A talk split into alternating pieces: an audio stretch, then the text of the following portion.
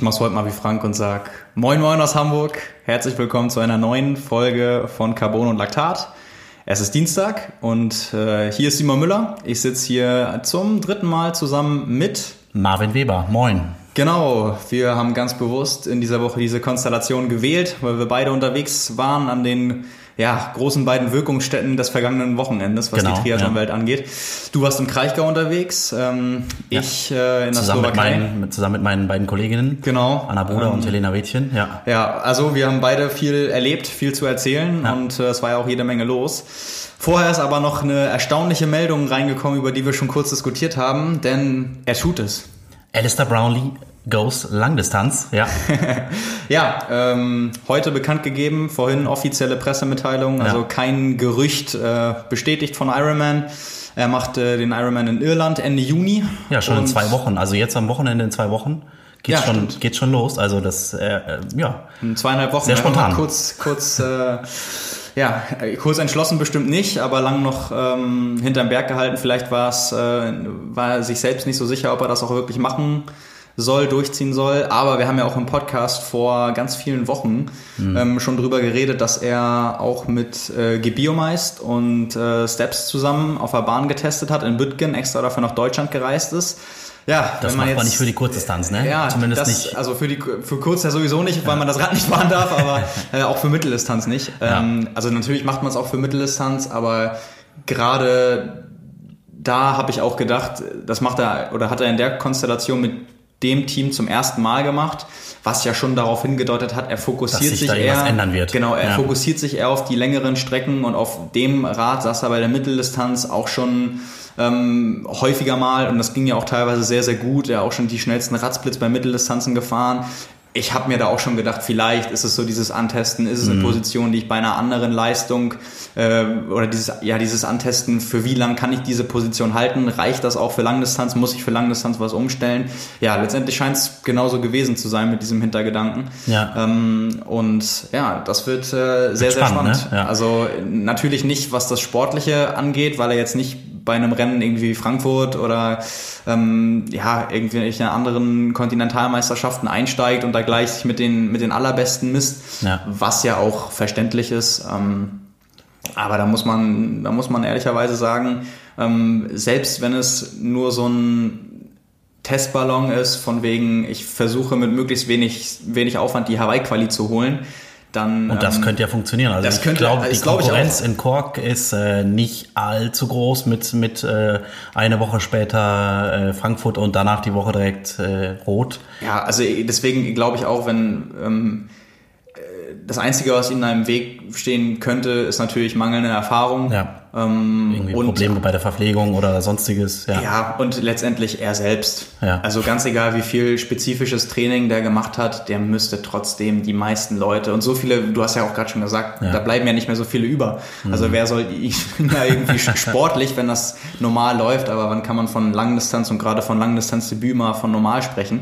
Ähm, aber ich glaube schon, das ist äh, nicht unrealistisch, dass, äh, dass er da gewinnt, dass, er die, dass er die Quali holt.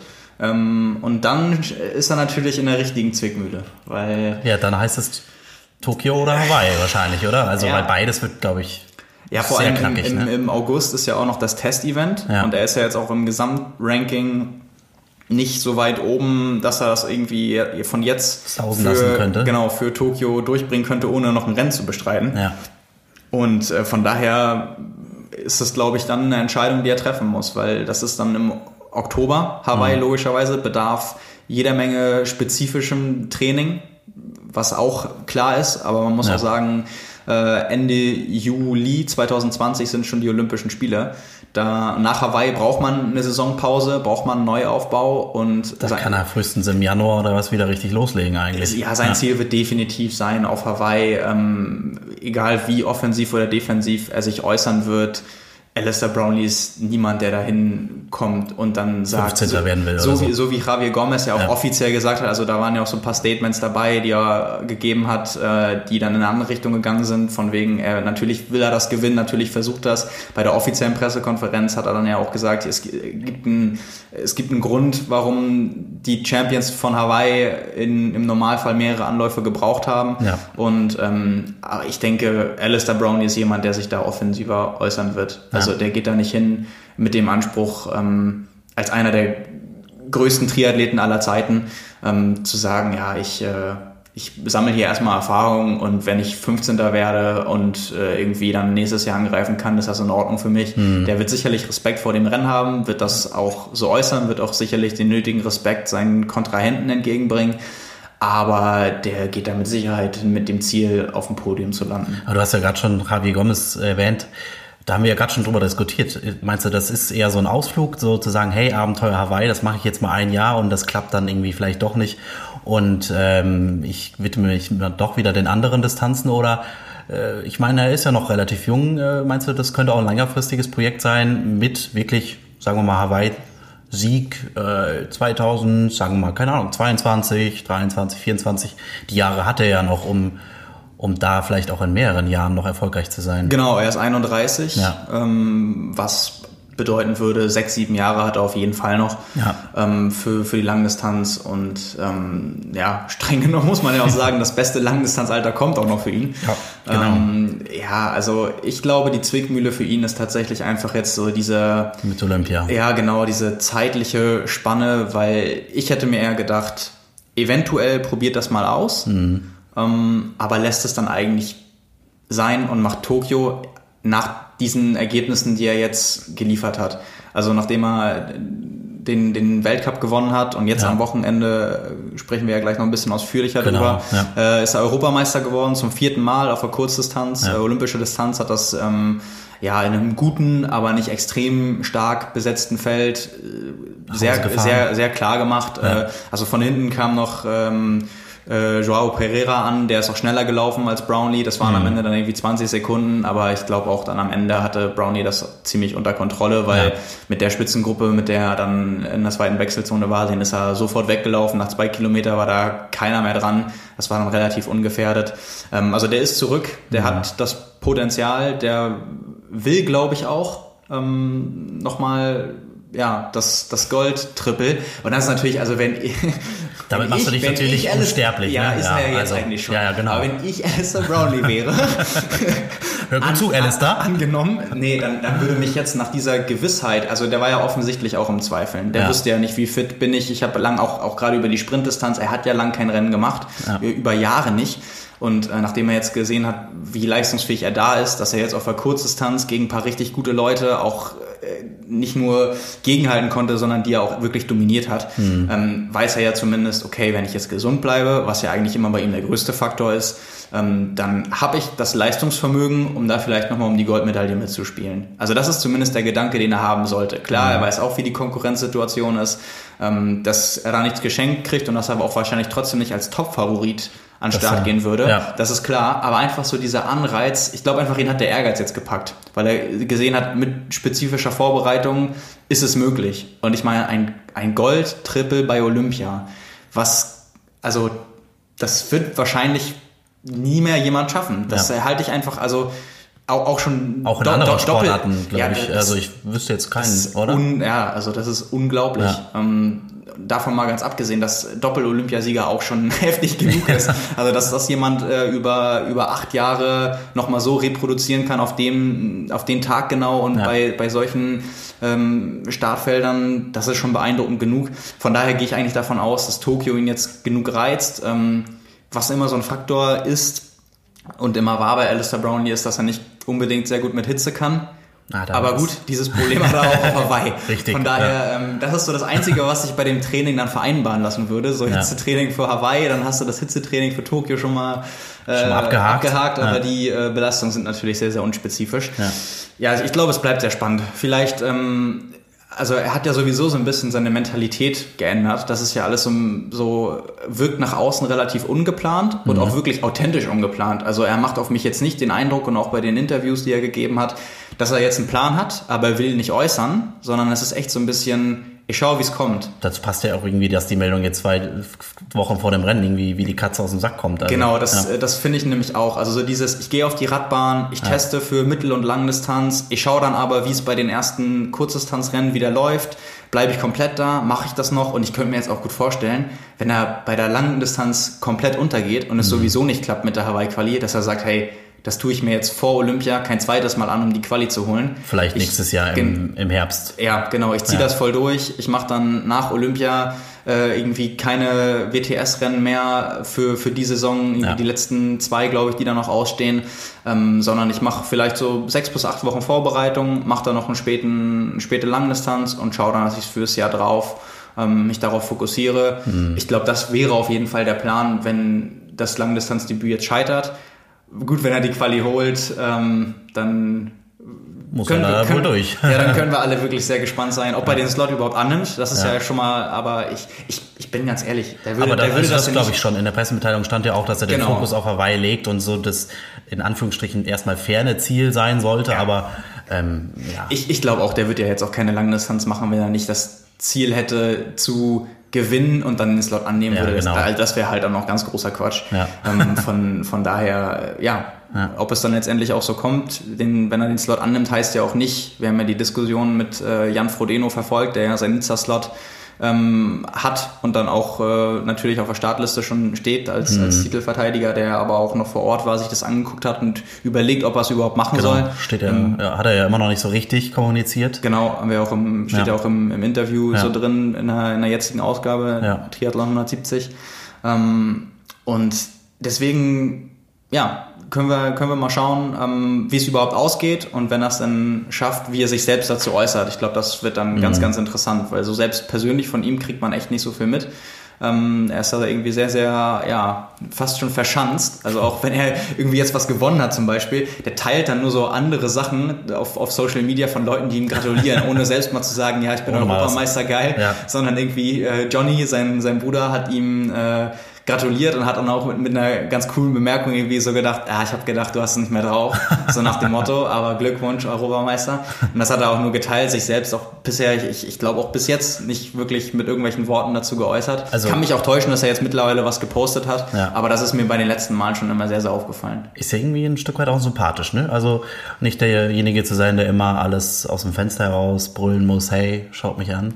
Ja, ich meine, da hat er halt dazugelernt. Ne? Ja. Der ist auch ein bisschen älter geworden über die Jahre. Ähm, aber gut, äh, er kann sich ja auch das. Also ich glaube, es hängt damit nicht unbedingt damit zusammen, dass er sich jetzt charakterlich groß verändert hat, okay. sondern dass einfach so diese Unsicherheit mitgespielt hat, dass er jetzt von einer Mitteldistanz auf die Kurzstrecke, dass er einfach selbst noch nicht ganz sicher ist, wofür wo es reicht. Wieder, wo, wie also, er steht. Ja, ja er, hat, er hat diesen, diesen Weltcup gewonnen ähm, und jetzt auch Europameister geworden. Mhm. Es ist aber noch kein WTS-Niveau. Und ich glaube, ähm, das ist immer noch so das, was ihm da im Kopf vielleicht so ein bisschen rumschwebt. Was ist jetzt wirklich, wenn ich auf ähm, ja, wie sie alle heißen, äh, treffe, kann ja. ich das gleiche abliefern ja. oder werde ich halt dann auch mal siebter, achter, was natürlich dann nicht das ist, was er sich erhofft. Ich glaube, so lange wird es auf der, auf der Kurzdistanz noch dauern, bis er vielleicht ein finales Statement mhm. rausgibt oder für sich selbst auch weiß, äh, wie es weitergeht. Ja, das um die passende Überleitung zu finden, erinnert mich so ein bisschen an Sebastian Kienle, der äh, ja vor äh, The Challenge, äh, The Championship, nicht ähm, Challenge Samorin, genau, äh, bei dir im Interview gesagt hat, ja, ich könnte jetzt hier auf die Kacke hauen. Ähm, aber ist dann scheiße, wenn ich rasiert werde am Ende, ne? Ja, genau, das war ja wieder ungefilterte Worte, die ich dann auch da wieder gegeben habe. Genau, ich habe mit äh, Sebastian vorm Rennen gesprochen. Ja. Und ähm, das war in erster Linie so ein bisschen in Richtung der Statements, die er für Frankfurt schon abgegeben hat im äh, Sportschau-Interview, was er mhm. auch zusammen mit Jan Frodeno gemacht hat, ja. wo er dann gesagt hat, ja, er hofft gerade mit dem Trainingsrückstand beim Laufen, dass er in, in, Frankfurt nicht nur Statist ist, sondern dass er auch dann schon wieder so fit ist, dass er mitmachen kann. Also auch einfach, genau wie du schon sagst, das ist, war wirklich eine gelungene Überleitung. Also diese Unsicherheit ja. nach dem Ausfall, die ist ja genau deswegen auch da gewesen. Deswegen meint er ja auch, also ähm, ich glaube, er, er meint dann irgendwie ja nur die Fresse aufreißen und dann äh, übelst rasiert zu werden. Dafür ist er zu lange dabei und das ja. braucht er nicht. Ja. Und er würde gerne offensiver sein, aber dann braucht es halt auch einen Grund. Und ja, den Grund hat er jetzt geliefert. Jetzt hat er es geschafft, ja. Also das, äh, Ja, also wie gesagt, ich war ja vor Ort. Ja. Ich war von ähm, Donnerstag bis gestern da und ähm, ja, habe die, hab die Berichterstattung für uns gemacht. Wie ich schon gesagt, habe äh, mit Sebastian auch vorm Rennen gesprochen, aber vielleicht um einmal ähm, das Ganze drumherum vielleicht hinten anzustellen und einmal zum Rennen erstmal selbst. Ja. Ähm, was zu sagen, ja. Also viele werden sicherlich mitbekommen haben, Sebastian Kienle gewonnen. Ja. Ersten äh, Championship-Titel in Samorin gesichert, nachdem er ja 2017 und 2018, ähm, es war jetzt auch erst die dritte Austragung Ja. und in den ersten beiden Jahren ist er jeweils Zweiter hinter Lionel Sanders äh, geworden. Im vergangenen Jahr sehr, sehr dramatisch bis äh, Kilometer 18 oder 18,5 das Rennen angeführt, äh, dann überholt worden. Da war ich noch dabei. Das ist eine ganz, ganz witzige Situation, weil äh, damals wurde er noch von Lubosch Spielek trainiert Ja. und da stand Lubosch an der Strecke. Ich habe ja auch Fotos gemacht und so und hat immer ähm, Sebastian, der in Führung lag, zugerufen, irgendwie, ja, äh, der Lionel kommt näher und so und so schnell musst du laufen und komm, auf geht's und irgendwie, du darfst jetzt nicht einbrechen. Und jetzt war es ja so, dass Kienle an Position 2 oder noch weiter hinter erst war und Peter Hemmerich auf 1 und der wird auch von Umgekehrte Lubosch trainiert, aber Kienle nicht mehr. Und dann stand dann Achtung, der Kiele kommt. Genau, und dann stand ich mit Luosch an der Strecke und Luosch jetzt halt, Peter, auf geht's, du musst dein Tempo durchhalten, dann kann das reichen, nicht einbrechen. Sebastian ist eine Minute zurück. Und dann dachte ich so, ah, Déjà-vu.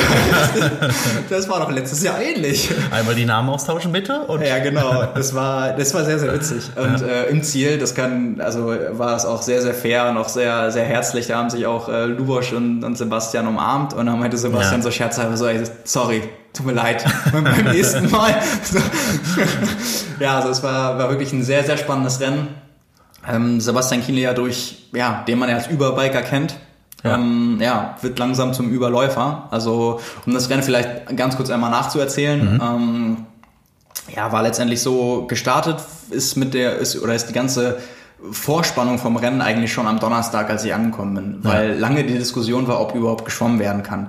Und sogar, ähm, Ja, da haben wir uns schon gewundert. Bei uns im Kraichgau war es nämlich schon 25 Grad warm und dann haben wir irgendwie bei Instagram gelesen, so, hä, wie, jetzt wird überlegt, ob irgendwie äh, das Schwimmen äh, abgebrochen wird oder gar nicht durchgeführt äh, wird. Genau, das, äh, der erste Punkt war, dass am Donnerstag bekannt gegeben wurde, dass die offenen Trainingseinheiten, die geführt werden, auf den Wettkampfstrecken Ja. abgesagt werden mussten. Also Ja. Freitag war geplant, dass ein Schwimmen auf einer ähm, Schwimmstrecke stattfindet ähm, und äh, Radfahren über einen Radkurs, Laufen auf einem Laufkurs. Da war es aber so durch Hochwasser und äh, starke Strömung und kaltes Wasser. also war wirklich alles zusammen. Optimale Bedingungen. Ja, genau, haben sie dann das Schwimmen abgesagt und auch, ähm, auch das Laufen, Ja. weil das äh, einfach und auch die Teile der Radstrecke einfach da noch relativ unbefahrbar waren. Haben sie die Trainingseinheiten alle abgesagt, da war dann schon relativ klar, oh, das äh, sieht nicht wirklich gut aus. Ein großer Punkt war aber tatsächlich die Temperatur, die lag irgendwie, die Wassertemperatur lag zu dem Zeitpunkt noch bei 12,6 Grad Oh, oder so. okay. Und als ich angekommen bin ähm, in Samorin, waren auch äh, nur 11 Grad und Nieselregen. Und äh, bei, also am nächsten Tag war es dann auch schon so, es waren dann 25 Grad, am Okay. Tag drauf 27 Grad, am Renntag waren es 29 Grad. Das hat sich dann nochmal aufgewärmt. Ja. Und ähm, es sind aber alle davon ausgegangen, also wie gesagt, Freitag hat sich das dann nicht groß verändert und am Samstag waren ja auch schon Rennen, kürzere Mhm. Distanzen und das offene Rennen über die Mitteldistanz. Die sind halt auch nicht geschwommen. Über, also die sind geschwommen, aber im, Im Becken. ja, genau, im Becken und ähm, natürlich dann auch verkürzt. Und da war schon dann die Vermutung, dass ähm, die Profis wahrscheinlich 750 Meter schwimmen. Also die Ansage war dann. War dann ähm, auch da die Überlegung, das auch erst noch im Becken stattfinden zu lassen? es war, oder? es war ganz lange nicht klar. Ja. Niemand wusste Bescheid. Okay. Und das war eine sehr, sehr skurrile Situation, weil so gerade, gerade für jemanden wie Kienle, ähm, den hätte das ja super in die Karten gespielt. Mhm. Also gerade weil der im Vorfeld ja auch wusste, hat auch im Interview gesagt zu mir, klar, wen er da ganz vorn sieht, ist erstmal Ben Kanut. Er Ja. hat erstmal großen Respekt vor jemandem, der grundsätzlich erstmal schneller ist. Ja. Ähm, ob er das dann länger halten kann, ist eine andere Frage. Aber klar, Ben Kanut als super starker Schwimmer bekannt, der auch bei der 73 WM 2017 auf dem Rad allen davon gefahren ist, alleine, da aber auf einem sehr profilierten Kurs, was ihm auch eher entgegenkommt, wie er selbst gesagt hat und wie man jetzt auch am Wochenende gesehen hat. Ähm, und da dann verkürztes Schwimmen hätte ihm natürlich sehr, sehr in die Karten gespielt. Auf jeden Fall. Ja. Und das wäre dann auch ein ganz, ganz anderes Rennen geworden. Letztendlich war es dann so, es hat sich aufgewärmt. Gemessen wurden am Wettkampf morgen nur eine Stunde vorm Start. Ähm, also vorher wussten halt alle wirklich nicht Bescheid. Mhm. Und ähm, ja, 14,4 Grad. Boah. Dann kam die Ansage in der Wechselzone. Ich stand gerade, habe die Profiräder fotografiert. Ja. Dann kommt die Ansage, so, Announcement und 14,4 Grad. Wir schwimmen die volle Distanz. Und ich gucke in die Augen von Florian Angert und sehe ein Grinsen. Jawohl. ja. Was war die Grenze? Waren es 14 Grad? Oder? Ja, 14,4. Also so, ja. Ähm, ja. wurde dann geschwommen. Neo-Pflicht ja. natürlich, aber komplette Strecke. Das, damit ging es dann nämlich schon mal los. Das war halt ein ganz großer Punkt, der alle beschäftigt hat und mhm. natürlich auch so ein bisschen die Dynamiken, die man im Kopf dann durchspielt und die Chancen, die man sich ausrechnet, die damit dann auch einhergehen, logischerweise. Ja, Schwimmen ähm, kam eigentlich wie erwartet. Also Sebastian meinte auch zu mir schon vorm, vorm Rennen, äh, selbst wenn es 750 Meter schwimmen werden, kriege ich ja. eine Packung von Ben, also ja. der ist dann erstmal weg. Ähm, ja, so war es letztendlich auch. Ben Kanut als erster aus dem Wasser gekommen Spitzengruppe eine knappe Minute dahinter, ja. äh, unter anderem mit Florian Angert, äh, Frederik Funk, Peter Hemmerich, Maurice Clavel mhm. ähm, und Sebastian Kienle knapp drei Minuten ähm, hinter Kanut mhm. und so 20 Sekunden hinter Sebastian Kienle Andreas Dreiz. Ähm, ja, Radfahren war dann sehr, sehr spektakulär. Also Peter Hemmerich ist nach 10 Kilometern an die Spitze gefahren und hat das ganze Rennen auf dem Rad komplett angeführt, allein. Und ähm, dahinter war dann eine, eine Spitzengruppe. Ja. Und ja, es war ganz witzig zu sehen. Ich war dann auch auf dem Motorrad unterwegs und dann so diese Dynamiken. Ich war nämlich genau am Ende äh, der Radstrecke so auf den letzten 25, 20 Kilometern neben der Gruppe teilweise dann oder mhm. bin, bin, dann, wir haben ja immer diese Überholvorgänge, wo man an jeden einzelnen ranfährt und genau. Fotos vom Athleten macht und zum, genau, zum ja. nächsten weiter. Also gleich für die Leute, die wegen Windschatten schimpfen wollten. Ja, genau. Nee, nee, den zwar gleich einmal ziehen. ähm, ähm, genau, da, da, das war genauso dieser Zeitpunkt vom Rennen, wo sich dann die Gruppe auch zerteilt hat. Und also diese Spitzengruppe, die dahinter war, mit den besagten Leuten, die auch ähm, aus dem Wasser gekommen sind in der Spitzengruppe. Ja. Und genau, das Spannende beim Radfahren war halt, dass ähm, entgegen vieler Erwartungen Sebastian Kiele nicht nach vorne gekommen ist. Ich wollte gerade sagen, das wäre jetzt eigentlich der erste Zug gewesen, den man erwartet hätte. So Kiele genau. gibt Gas und äh, prescht sich an den Führenden ran. Genau, muss man auch sagen, war auf eine gewisse Art und Weise auch so, nämlich er kam als 19. aus dem Wasser, ja. ist dann auch vorgefahren, logischerweise, alles andere wäre auch eine ganz große Überraschung gewesen. Mhm. Ähm, er hat allerdings keine Zeit auf Peter Hemmerich äh, gut gemacht, der ist am Ende auch 10 Sekunden schneller gefahren, also der ah, okay. Abstand ist relativ gleich geblieben. Das ja. waren dann so in der zweiten Wechselzone, ähm, wie gesagt, Peter Hemmerich auf 1, ähm, Florian Angert auf 2 ja.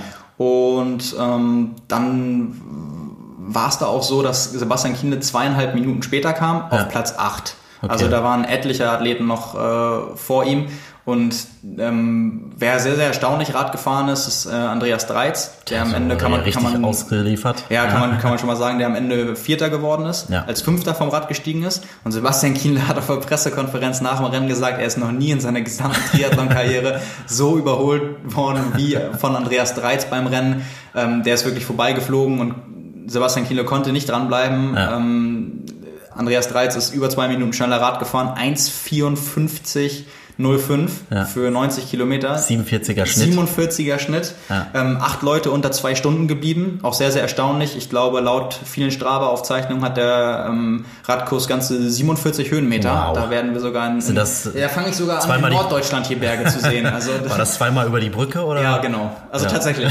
Anders, also du bist einmal oder bist zweimal eine Brücke mhm. oder einmal so ein Mini, Mini-Hügel und einmal eine Brücke hochgefahren. Ja, verrückt. Das war's dann. Ja. Ähm, genau, dementsprechend sehr, sehr schnelles Radfahren und natürlich auch eine ganz andere Fähigkeit, die dann da verlangt wird. Also zwei Stunden in der Aero-Position zu bleiben und ja. so, ein, so ein Kurs, ähm, wo du halt nicht mal äh, ein bisschen Abwechslung hast und dann mal attackieren mal richtig, am Berg kannst genau, oder sowas. Das ist halt überhaupt nicht möglich. Du musst ja. halt möglichst hohe, konstante Leistung in einer möglichst aerodynamischen Position bringen.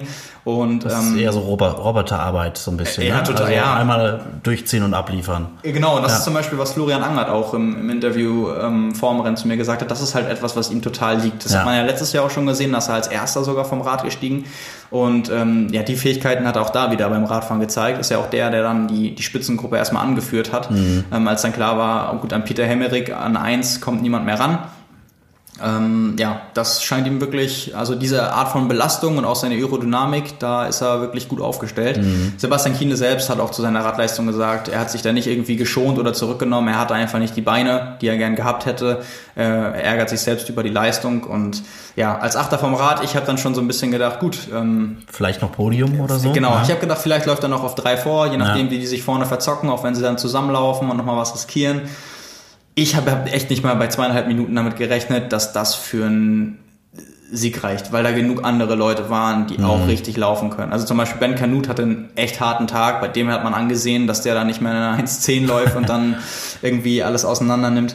Ähm, aber gerade auch so Rodolfo von Berg, ähm, den viele nicht auf der Rechnung hatten oder vielleicht auch nicht, nicht haben. Junger ja. US-Amerikaner, ähm, auch starker Läufer, 73 St. George gewonnen dieses Jahr schon, das Rennen, wo Sebastian Kienle ähm, er die Zeitstrafe bekommen hat und mhm. Siebter geworden ist. Ja. Ähm, von Berg auch Zweiter geworden hin, in, in Oceanside hinter Ben Canute. Ja. Also deswegen auch zwei, die viele da auf der Rechnung hatten bei den Profis.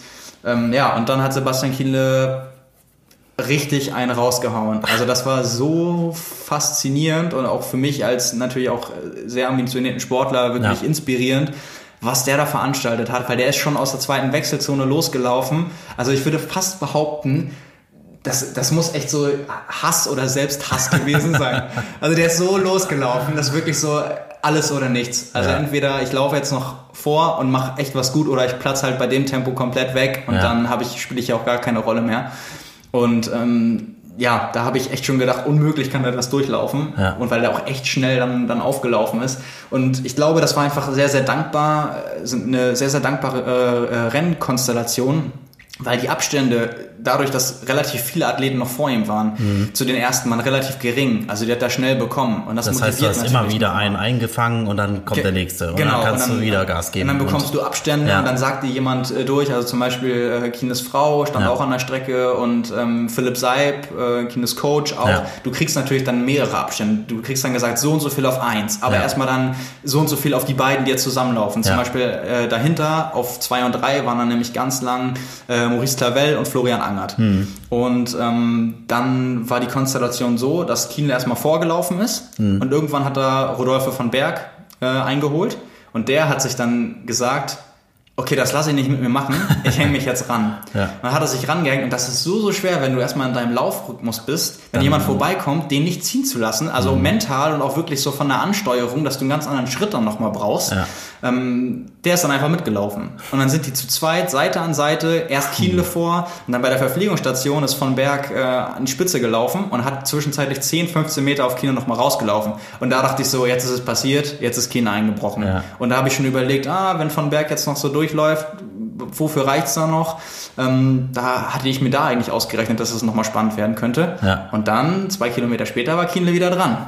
Und dann sind sie zu zweit gelaufen und die haben sich halt gegenseitig, glaube ich, auch so stark gemacht. Und dann haben sie halt das Duo um Angert und äh, Clavel eingeholt. Dann waren sie irgendwann auf zwei und drei. Ja. Und dann, dann war es wirklich so. Klar, den da, ersten wollen wir uns auch noch holen. Genau, und dann hat äh, Kienle natürlich dementsprechend die Abstände bekommen, hat bei ja. Wendepunkten auch dann gesehen, wie weit er weg ist. Und das ist natürlich dann der Super Vorteil, den du hast. Ja. ja. Und ja. Peter Hemmerich hat dann nach dem Rennen auch gesagt, bei der Pressekonferenz, er hat sich auch einfach zu oft umgedreht. Ja. Das war so unglaubwürdig und so unwirklich für ihn, weil der auch jetzt, äh, den, den kennt man ja schon seit ein paar Jahren, auch wenn er noch relativ jung ist, aber so ein, zwei Jahre hat er jetzt auch schon, wo er große Rennen auch gewonnen hat, ja. meistens Challenge-Rennen und der hat sich auf dem Rad schon umgeguckt, weil er das einfach nicht glauben konnte, wo sind die alle hin. Ja, der ist erst seit diesem Jahr Vollzeitprofi und vorher hat er immer noch nebenbei, ich weiß gar nicht, ob er gearbeitet hat, studiert hat oder, also bin ich mir mhm. gerade nicht sicher. Ich glaube, er hat gearbeitet nebenbei noch. Und jetzt ist er Vollzeitprofi und dann gleich, ähm, also die letzten vier Challenge-Rennen, die er absolviert hat, hat er gewonnen. Von daher hat er hat jetzt nicht ganz geklappt, aber bei dem Feld, ähm, äh, der hat auf der Pressekonferenz vorm Rennen gesagt, ähm, als er gefragt wurde, was das Ziel ist, so gesagt, für mich steht das hier unter dem Stern ähm, When your idols become your rivals. ähm, Einfach mal mit ja, genau, machen. also mit so großen ja. Namen und mit, mit dem, auf dem Niveau, in, mit der Leistungsdichte, das zu, zu absolvieren, ist einmal schon eine Ehre für ihn. Mhm. Und er hat er halt richtig abgeliefert. hat auf der Laufstrecke sich aber dann am Ende echt zu sehr, glaube ich, einen Kopf gemacht, auch wenn Lubosch ihn da richtig gut gepusht hat. Ja. Ähm, ja, und dann hat Kienle ihn tatsächlich noch so zweieinhalb Kilometer vorm Ziel eingeholt. Und da war auch dann, da war ich schon im Ziel, weil ich Ja. auf für Zielfoto und so gewartet habe. Und dann war da eine große Leinwand und eine große Tribüne. Ja, und da gab's, konnte mitverfolgen. Ja, genau. und da okay, gab es dann schon, also der Livestream, den ich gesehen habe, auch zwischendurch, Ja. ähm, war auch wirklich gut und auch zum Beispiel von Laura Siddle ähm, kommentiert, also auch da gute Expertise gehabt, die Mhm. Ja. auch danach die Interviews für den Livestream geführt hat, was echt ein legendäres Interview von Sebastian Kiel. Jeder, der das noch nicht gesehen hat, äh, Verlinken soll- wir auch auf jeden Fall nochmal. ja, genau, sollte, Ja. sollte sich das nochmal angucken im, im Livestream. Ähm, ich nehme mal nicht zu viel vorweg und das ist auch nicht mehr jugendfrei, wenn ich das hier, das hier erzähle. Ähm, aber ja, äh, das war wirklich so emotionsgeladen. Da gab es nämlich dann echt so Szenenapplaus, als er vorbeigelaufen ist und Ja. alle dann so respektvolles Nicken auf der ganzen Tribüne. Das war sehr, sehr unglaubwürdig, weil er alle mitbekommen haben, was für eine Aufholjagd das war. Und äh, so wie Sebastian Kienle über die Ziellinie gelaufen ist, hat man auch wirklich, also selten so emotional. Da, da waren ja wirklich Zieleinläufer dabei, natürlich auch äh, der Regeneration geschuldet, wo er mit Blick nach unten das Zielbanner noch irgendwie mit letzter Und Kraft dann- in die Höhe gereckt hat und dann hat er sich hingelegt und Ja. dann war es das erstmal. Ja. Und da hat er wirklich alles nochmal also in die Zielemotionen gepackt und mit lautem Jubelschrei und wirklich so großer Freude Mhm. ähm, da über die Ziellinie gelaufen, weil ich glaube, in diesem Moment ist ihm einfach ganz, ganz viel klar geworden. Also Ja. einmal was seine Form angeht, dann war, glaube ich, war das eine Genugtuung für den, ja, wahrscheinlich auch sehr, sehr harten Weg, den er in den Monaten und auch mit dem Ausstieg auf Hawaii, was ja sehr, sehr untypisch auch für ihn ist, den er hinter sich hatte und einfach so dieses Selbstbewusstsein, was er ja vor dem Rennen auch mir gegenüber äh, Haben wollte. Genau, haben wollte eigentlich, aber, Aber wo er, nicht hatte. Genau, Ja, auch, genau. auch mit einer Art und Weise von Respekt auch Ja. anderen gegenüber ja gesagt hat, so, es liegt auch daran, dass das Niveau woanders so stark ist. Es liegt Mhm. nicht nur daran, dass ich Rückstand habe, sondern die anderen sind auch einfach unfassbar gut gerade. Ja. Und wo er dann einfach auch eingesehen hat, okay, ich ähm, habe ich bin wirklich auf dem richtigen Weg und auch obwohl ich noch nicht bei 100% Lauftraining bin, Mhm. ähm, habe ich hier richtig einen, einen rausgehauen. Also wenn man mal sieht, er ist glaube ich zweieinhalb Minuten schneller als alle anderen gelaufen. Ähm, also Rodolphe von Berg ist dann noch eine 1.13 hochgelaufen, Sebastian Kieler 1.11, 29 und da muss man sagen, es war ultra heiß, es Ja. sind genug Leute eingegangen und dann es sind drei Laufrunden gewesen und dann laufen die auch auf dieser Pferderennbahn. Untergrund teilweise mit äh, Sand und mit ganz viel Rasen. Ähm, also sehr, sehr schwierig. Ja, Respekt. also das muss man wirklich, Ja. kann man echt nicht äh, hoch genug anrechnen. Ähm, Ja, vor allen Dingen, wie du es schon gesagt hast, mit der Vergangenheit jetzt der letzten Monate, ne? Ja. Äh, nicht zu wissen, was macht die Achillessehne, äh, macht die mit, macht die überhaupt nochmal mit und äh, hat er sich dazu nach dem Rennen irgendwie nochmal geäußert, ob er irgendwie Schmerzen momentan noch hat irgendwie? Ich glaube, selbst wenn, wären die Glücksgefühle erstmal so. Als hätte über alles bewogen. Ja, wahrscheinlich schon. Also ich, ich glaube, ähm, also dazu hat er dann erstmal nichts gesagt. Ich Ja. glaube, das ist auch etwas, wo man dann die Belastung ist ja wie mit Muskelkater. Hm. Das kommt dann erstmal noch, es wird erstmal noch schlimmer. Das ist nicht am schlimmsten direkt in dem Ja. Moment, wo man äh, durchs Ziel läuft. Ja, also von daher drücke ich ihm die Daumen, dass er jetzt auch irgendwie ein, zwei Tage danach noch schmerzfrei geblieben ist. Weil dann sehen wir ein richtig geiles Battle in Frankfurt. Das glaube ich also, auch, Das ja. ist über die Langdistanz natürlich immer noch ein anderer Schnack. Ja. Aber ich glaube, das wird ihn auch mental so stark gemacht haben. Und äh, da bin ich auch ganz ehrlich. Also mit äh, einem Jan Frodeno, zu dem wir dann gleich kommen, Ja, genau. ähm, wäre das nochmal auch ein sehr, sehr spannendes Rennen geworden. Und ich glaube auch zum Beispiel nicht, dass ein Patrick Lange äh, da schneller gelaufen wäre an dem Tag. Hm. Das kann ich mir nur sehr, sehr schwer vorstellen. Also das war wirklich ähm, na, eine ganz starke Vorstellung. Deswegen Sebastian Kienle auf 1 und dann innerhalb von nur einer Minute Peter Hemmerich auf 2, Rodolphe von Berg auf 3. Ähm, ja, danach äh, kam dann die, die deutsche Reihe, also das Ja. waren dann äh, mit, mit äh, Angert und äh, Clavel und da, also das, das, das war dann für die ein bisschen ärgerlich, weil die haben lang genug dann auch am Podium einmal riechen dürfen. Ja, Ähm, und dann musst du doch daneben stehen. ja, also das, es ist dann, das ist dann immer blöd, wenn das so läuft. Aber da muss man ganz ehrlich sagen, da die wissen auch, was sie können. Und dann gerade irgendwie Florian Angert äh, auf, auf fünf, der dann ähm, schon mal auch in, im letzten Jahr Dritter geworden ist. Natürlich ist das so gesehen ein Rückschritt, aber ich glaube, der konnte auch viel Positives äh, daraus mitnehmen. Genau, habe hab ich schon gesagt, Andreas Dreiz auf äh, vier, der auch nach diesem unglaublichen Radfahren sehr, sehr stark gelaufen ist. Drittschnellste Laufzeit des Tages. Ähm, ja, deswegen Dreiz, Angert Clavel. Ähm, aus deutscher Sicht noch äh, Frederik Funk auf Platz 11. Ähm, an der Stelle kann ich schon mal sagen, in den nächsten zwei, drei Wochen wird es auch einen Podcast äh, mit dem geben. Habe ich mit ihm vorm Rennen noch aufgezeichnet. Ja. Und ja, der war nicht unzufrieden, aber auch nicht ganz zufrieden, einfach weil es so knapp war. Bei dem Rennen gab es für die Top 10 äh, Preisgeld und Siegerehrung. Hm. Und wenn du Elfter wirst, das und ist doof. dazu kam ja. halt noch, ihm ist äh, der Wettkampfeinteiler nach dem Schwimmen schon kaputt gegangen, unten am Reißverschluss. Das heißt, so dieses geöffnete, äh, was man von ein paar prominenten Beispielen, Daniela Rief hat es ja einmal. Ja, Fats Löschkewitz haben vom Wochenende ja auch erzählen genau, können. Genau, und äh, geile Lösung war mal von Jesse Thomas, der sowieso ein geiler Typ ist. Der hat sich dann am, am Rand an der Strecke irgendwie von einem offiziellen Panzertape oder so geben lassen und hat, hat sich das dann hat sich dann Panzertape rumgebunden und ist damit dann zusammen, damit er noch ein paar Watt spart und hat das Rennen auch noch gewonnen. Das war ja. irgendwie 73 Peru oder sowas. Bin ich mir jetzt nicht sicher, es war ist schon ein, zwei Jahre her. Mhm. Ähm, auf jeden Fall, das hat ihm dann beim, beim Radfahren so ein bisschen Körner gekostet, war auch trotzdem noch vorne dabei, ist ja. und so in den letzten 10, 15 Kilometern ein bisschen weggeplatzt, ist dann immerhin noch 1,17 gelaufen und da muss man sagen, der ist 21 Jahre alt. Und äh, 97er Jahrgang wird dieses Da kann man auch 22. mal einige Lehrwettkämpfe in Anführungsstrichen mitnehmen. Ja, ja vor allem. Und vor allen Dingen ist der elfte Platz ja keine Schande. Ganz und gar nicht, wenn ja. man sieht, Platz 10, Adam Bowden, 73 Dubai dieses Jahr schon ja. gewonnen, mehrmals schon 1,10 oder schneller gelaufen. Ja. Ähm, Platz 9, David McNamee, Dritter auf Hawaii, super starker Läufer. Und dann muss man halt auch mal sehen, da fehlten dann Frederik nur drei, vier, fünf Minuten, äh, teilweise sogar bis zum Podium oder einer, einer Top 5 ist ja keine Viertelstunde, die ja, da hinterher. Genau, und da, da muss man dann auch sagen, ähm, da, wird, da wird noch einiges kommen, wenn mhm. der gesund bleibt. Von daher auch eigentlich, wenn man das, diese Umstände berücksichtigt, auch da ein positives äh, Resultat. Ja. ja, zu den Frauen. Ähm, Fast erwartungsgemäß. Ja, ich, sagen, ne? war, ja. ich habe mich wirklich geärgert, ja. ähm, als dann Anne Haug vorm Rennen auch noch abgesagt hat, verletzungsbedingt. Ich weiß auch immer noch nicht. Ähm, was genau sie hat, das klang jetzt nicht wie eine ganz, ganz schwere Verletzung. Mhm. Ähm, ja, weiß man immer nicht so genau, was dahinter steckt. Ähm, ich hoffe sehr, dass es dann einfach nur so ein äh, vorsichtiges Schonen ist, damit man die großen Rennen, auch die Langdistanz nicht in Richtig Gefahr durchziehen bringt. kann. Ja, ja sie ist ja letztes Jahr der Zweite geworden ähm, in Samorin. Ja. Und ja, das hätte ich wirklich gern gesehen, auch gerade was für Fortschritte. Das wäre, glaube ich, spannend gewesen. Ja, absolut. Ja. Also das ähm, noch spannender bei den Frauen wäre es dann mit einem verkürzten Schwimmen und Anne gewesen. Ja. Aber äh, ja, dementsprechend äh, Lucy Charles beim Schwimmen, äh, ja, da braucht, also es ist eine eigene, eigene Liga. Äh, ja. Radka Kahlefeld ist Zweite geworden, hat dann bei der Pressekonferenz auch gesagt, ich dachte, ich hatte ein gutes Schwimmen und dann komme ich als Zweiter aus dem Wasser und habe trotzdem noch über zwei Minuten Rückstand. und dann äh, Kevin McKinnon, der die Pressekonferenz geleitet hat und kommentiert, ja. meinte dann so, ja, du hattest ein gutes Schwimmen.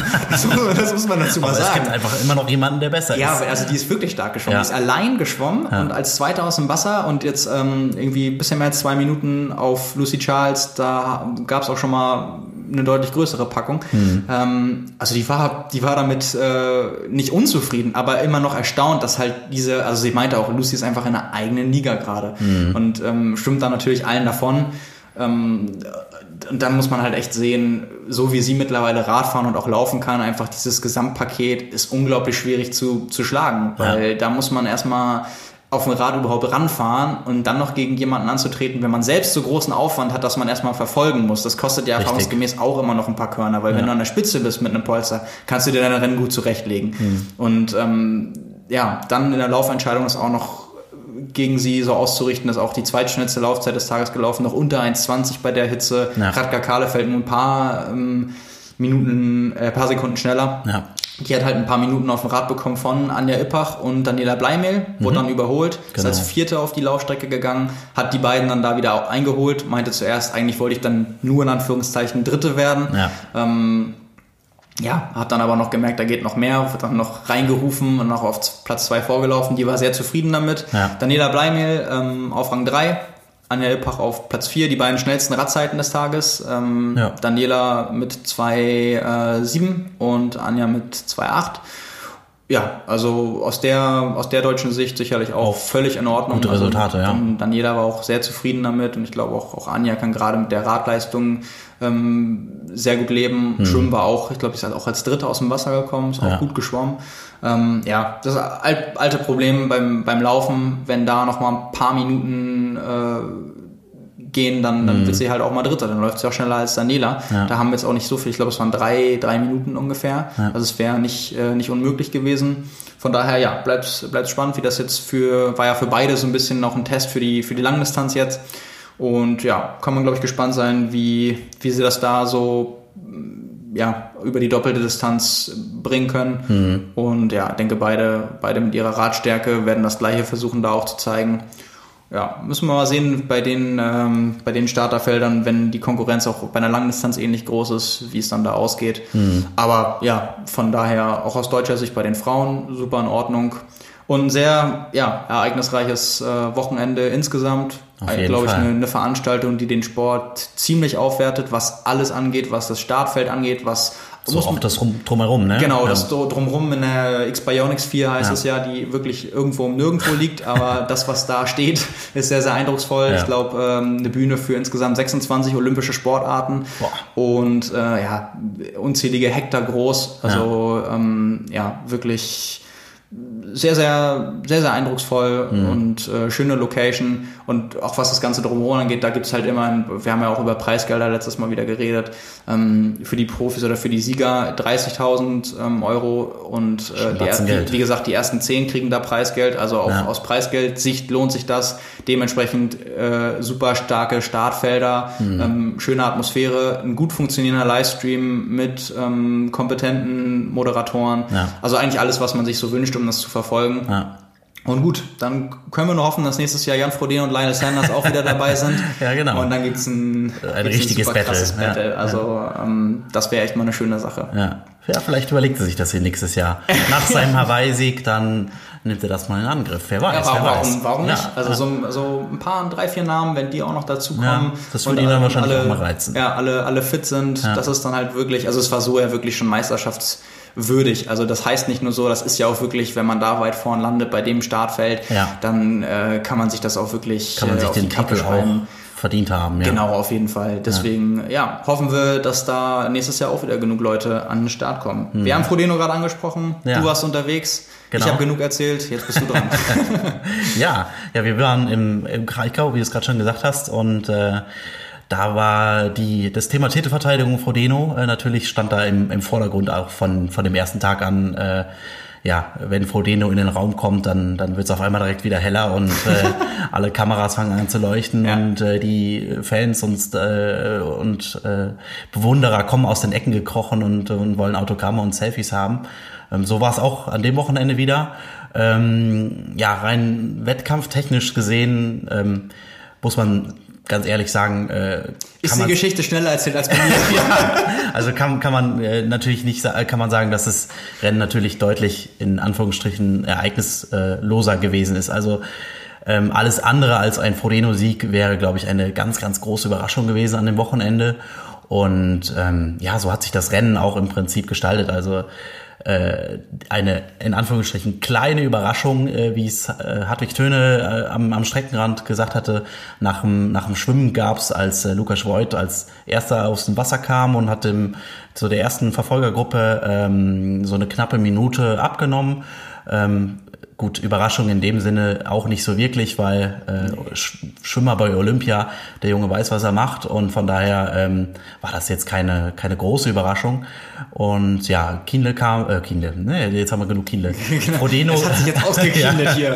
Frodeno kam dann zusammen mit, mit Alexander Gräf, deinem Coach. Mein äh, Coach, ja. Shoutouts an dieser Stelle, wenn Alex das hört. Ja. Er hat sich einen Fuß äh, aufgeschnitten und konnte nicht mehr weitermachen. Das, aber das war richtig bitter, ja. Das ja. habe ich sogar ähm, live in der mit, äh, Wechsel Wechselzone miterleben müssen, wie er da vor, an mir vorbeigehumpelt ist mit dem blutenden Fuß. Das war gar nicht schön. Aber ich sag mal so, ich kann das jetzt mal, wird er auch, wird er mir nicht sauer sein. Er hat sich vorgenommen, eigentlich dahin zu gehen, um einmal im Leben mit Frodeno schwimmen zu können. Das, hat, das er hat, er geschafft. Da gibt's Bilder ja, von, die kann er sich aufhängen, dann kann er sich Wände tapezieren lassen, da kann er nachts jeden, jeden Tag jetzt und jede Nacht von träumen.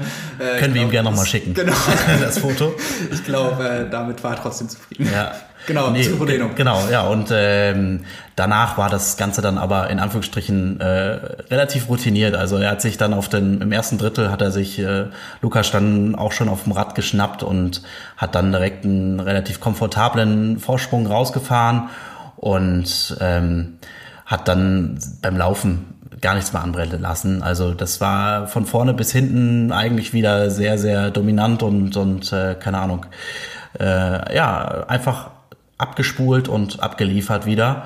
Ähm, Warst du beim Überholvorgang von Frodeno auf dem Motorrad irgendwie dabei? Nee, leider nicht. Also wir haben die Gruppe auf dem Motorrad gekriegt, da war Frodeno schon auf eins. Ich habe nämlich das nebenbei logischerweise ähm, auch im, im Tracker verfolgt. Ja. Und ich habe mich sogar gewundert, weil man gesehen hat, okay, Frodeno fährt auf und der wird auch vorbeifahren. Mhm. Ja. Und dann gab es aber, glaube ich, ein oder sogar zwei Splits, bei denen Lukas Voigt mit ihm mitgefahren ist. Ja, genau. Und äh, das hat mich sogar schon ein bisschen gewundert. Also er, er war noch, also als wir ähm, quasi die, die, äh, die, die Führenden, also mit Frodeno und Voigt äh, und so, ähm, einmal überholt hatten, war er eben noch hinten dran. Und dann haben wir auch auf dem Feld bei, ich würde sagen, so Kilometer 40, 50 angehalten. Da war ihm, war er auch immer noch in, in, in Riechweite. Also er war immer noch hinten dran und äh, auch nur ein paar Sek hatte erst noch nur ein paar Sekunden Rückstand. Also Ja. hat sich relativ lang dann doch noch an Frodenos Hinterrad in Anführungsstrichen halten können, ja.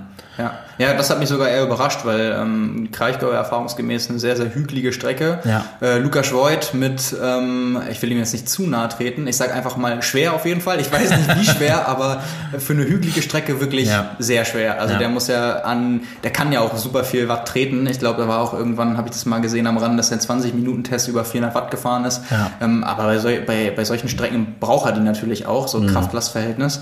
Und ähm, gerade deshalb hat mich das so gewundert, dass er da mitgefahren ist, weil Ja, das ja eigentlich keine Strecke ist, ähm, die ihm liegt oder beziehungsweise ganz und gar nicht. Und gerade jemand wie, wie Frodeno. Und das Erstaunliche fand ich ja danach auch, ähm, als ich dann erst dachte, okay, der setzt einfach alles dran, um jetzt mit Frodeno Rad zu fahren, aber Ja. beim Laufen macht sich das bezahlt. Das war ja Gut, ein bisschen hat es das, glaube ich. Genau, Also, aber man muss ja. auch dazu sagen, das war, also äh, wenn man dann Dritter wird, Ja. hat man sich die Kräfte immerhin noch so eingeteilt, dass Das man nicht komplett Podium irgendwie ja, genau, oder platzt, ja, Also genau, ja, das äh, muss man ihm lassen, ja. Da, da muss man ja echt sagen, mehr wäre für ihn, für ihn an, an dem Tag ja auch nicht drin gewesen. Ja. Von daher war eigentlich alles richtig gemacht. Ja, kann man so sagen, ja. Nee, und äh, ja, Frodeno dann nach drei 53.06 ins Ziel, ähm, hat nachher dann auch bei uns im Interview äh, im Ziel gesagt, dass er trotzdem nicht ganz zufrieden war, äh, da kommen wir auch nochmal später auf den, auf den Ja. Punkt zurück, Ja. ähm, mit, mit seiner Leistung, dass er auch irgendwie die, die Watt nicht richtig auf die Pedale gekriegt hat, wie er meinte, und äh, ja, sich da schwer getan hätte und beim Radfahren halt viel versucht hat, über Aeroposition ähm, rauszuholen und meinte auch, ja, beim Laufen selbst äh, hätte er nicht alles geben können und wollen, aber auch äh, am Ende nicht, ähm, weil Da muss man ja auch ehrlich sein, wozu? Genau. wozu? Wozu? Also, er hat dann wahrscheinlich auch gedacht, nee, warum soll ich jetzt hier einen 1,6er Halbmarathon laufen? Ja, okay. Ob das möglich gewesen wäre, wage ich jetzt sehr zu Auf der. Strecke wahrscheinlich sowieso. Aber ich meine, Ja. 1, 1, äh, 1,12 und ein paar zerquetscht ist er ja gelaufen. Ja, genau. Und ähm, ich glaube auch tatsächlich, das war auch nur ein paar Sekunden langsamer als im Jahr zuvor. Ja. Da war Patrick Lange ja auch im Nacken Ja. und Nick Kestelein ja auch noch. Also da wäre er auch mehr unter Druck gewesen. Ähm, und so viel langsamer war es ja jetzt nicht. Das also ähm, Ja. und, und klar, jetzt um eine 1,10 dahin zu legen und dann nochmal viel größeren Impact zu haben, auch auf die Gelenke und so. Ja. Also warum? Das, äh, ich glaube, da ist auch jedem klar, ähm, wenn, wenn da noch mal eine andere Konkurrenz äh, dabei ist und er mal mit wem Seite an Seite läuft, dann äh, kitzelt er auch alles raus, was geht und da geht bestimmt auch noch ein bisschen mehr. Hm. Aber also das ist ja auch einfach nur klug in dem Moment, das dann nicht äh, komplett auf die letzte Sekunde ähm, Alles aus, aus, auszureizen, Ja, weil davon hat er nichts, aber am Endeffekt äh, kann es, oder es ist ein Risiko, Ja. aber eigentlich Nö, es war taktisch perfekt. Klug, ja, genau. ja, ja. Nee, vielleicht so kleine Überraschungen des, des Tages, ähm, der auch so ein bisschen, auch im Vorfeld der, des Rennens, so die Tage davor, irgendwie so ein bisschen unter dem Radar äh, geschwebt ist. Patrick Dirksmeier, äh, der äh, am Ende nach einer richtig starken Leistung beim Laufen dann noch auf äh, Platz zwei gelandet ist. Ja. Ähm, Hut ab, also das war auch eine super Leistung, gerade am, äh, ja, am Ende des Rennens, wo es dann extrem heiß war. Also das Ja. äh, dann so um die Mittagszeit dann, dann nochmal so einen Halbmarathon hinzuliefern und auf Platz zwei äh, kurz vor der Ziellinie nochmal vorzupreschen, das war, war Ich, super. ich weiß ja. nicht, ob du das äh, mitbekommen hast. Ich habe nur gesehen, dass Patrick das ähm, selbst geschrieben hat, dass er auf dem Rad sogar einmal kurz anhalten musste. Äh, irgendwie ein, ein Problem hatte Hm. Nee. und dann erst auch. äh, Ist sogar an mir vorbeigegangen, ja. Ja, und also nichts, nichts Großes. Ich, Ja. Mir ist auch gerade direkt wieder entfallen, was das war. Ähm, das irgendwie Kette abgespult? Ich- Nee, ich, ich, ich bin mir nicht sicher. Auf jeden Fall, ich, ich glaube, er, er hat auf jeden Fall gesagt, er ist dann kurz äh, einmal, musste einmal anhalten Hm. und ähm, ist dann losgefahren, hatte dann erst auch wieder ein paar Probleme, ist dann aber wieder reingekommen und umso ja. stärker ist das ja nochmal zu bewerten. Auf jeden also Fall. Also da dann ja. allein, ich weiß nicht, ob er, ob es auch in einem Zeitraum war, wo noch andere drumherum war, wo eventuell dann noch jemand äh, vorbeifährt oder man auch äh, in, einer, in einer Gruppendynamik oder wenn man vor wem fährt oder hinter wem fährt, äh, wenn man dann reißen lassen muss, ist es ja mental auch nochmal viel, viel schwieriger. Mhm. Also ähm, ja, umso stärker zu bewerten eigentlich. Ja. Ja, genau. Jemand, der auch äh, Frodeno wieder treffen wird in Frankfurt. Ja, und der, wie äh, unsere Kollegin Anna Bruder erfahren hat, dann nachher auf der bei der Siegerehrung äh, den, den Nizza-Slot in der Tasche hätte, aber ihn äh, erstmal nicht angenommen hat, weil er vor kurzem Vater geworden ist und jetzt erstmal sagt, okay, ich will erstmal gucken, wie das jetzt alles überhaupt funktioniert. Und äh, ja, wie du schon sagst, Frankfurt, da liegt auch erstmal der Fokus und dann schaue ich mal, ob das alles so klappt. Und deswegen hat letztendlich dann äh, Dominik Sovilla als Vierter quasi den, den Slot gekriegt. Ja, dann kann, er, dann kann er ähm, oder ja, man kann Dominik Patrick ja auf jeden Fall mal auf ein alkoholfreies Bier Das würde ich auch sagen, ja. Weil es gibt, es gibt ja auch welche, die nehmen den Slot erstmal an, aber fahren da nicht hin. Ja, das gibt's auch, meinst du? aber und, und dann, äh, also äh, ganz im Ernst, ja. das wäre ja wirklich ja. legitim, gerade wenn man es nicht weiß, ja. ähm, kann man ja erstmal sagen, ich, ich nehme nehm nehm den Slot an und wenn ich verhindert bin, weil das ja klar, es ist ein bisschen assig, wenn man nicht, sich, nicht sicher ist, aber man hat die Leistung gebracht und wenn es hätte eine, ihn verdient. Äh, wenn, ja. wenn es eine, eine Chance auf jeden Fall gibt, die nicht unbedingt klein ist, dass man startet, aber man ist sich noch ein bisschen unsicher, mhm. würde ich das auch erstmal eigentlich legitim finden, weil ja. es gibt auch die Leute, die sind, ähm, die sind verletzt und starten nicht. Richtig. Und letztendlich, ähm, klar, wenn du es nicht abschätzen kannst, aber es für dich nicht völlig außer Reichweite ist, ähm, es gibt so viele, also so viele Profis schaffen das gar nicht oder arbeiten so lang dafür, sich da mal zu qualifizieren. Ja, ja. Ähm, da finde ich auch das, das bisschen, das bisschen Egoismus zu sagen, ich nehme den jetzt ja. und dann schaue ich, wie es familiär schon oder so weiterläuft. Auf jeden Fall. Ja, also echt Respekt, Hut ab. Das hätte sicherlich nicht, Move, ja. das hätte sicherlich nicht jeder gemacht und um, umso mehr gibt es da jetzt jemanden, der sicherlich vorher nicht gedacht hätte, dass er sich mit Platz 5 äh, im Kraichgau für die WM qualifiziert. Ja, nee, 4. 4, Entschuldigung, Für, äh, mit Platz 4 im Kraichgau. Ja für die WM qualifiziert. An der Stelle, ja, also ja. der nächste Deutsche, der auf der Startliste steht. Ja, richtig. Trotzdem. Ja.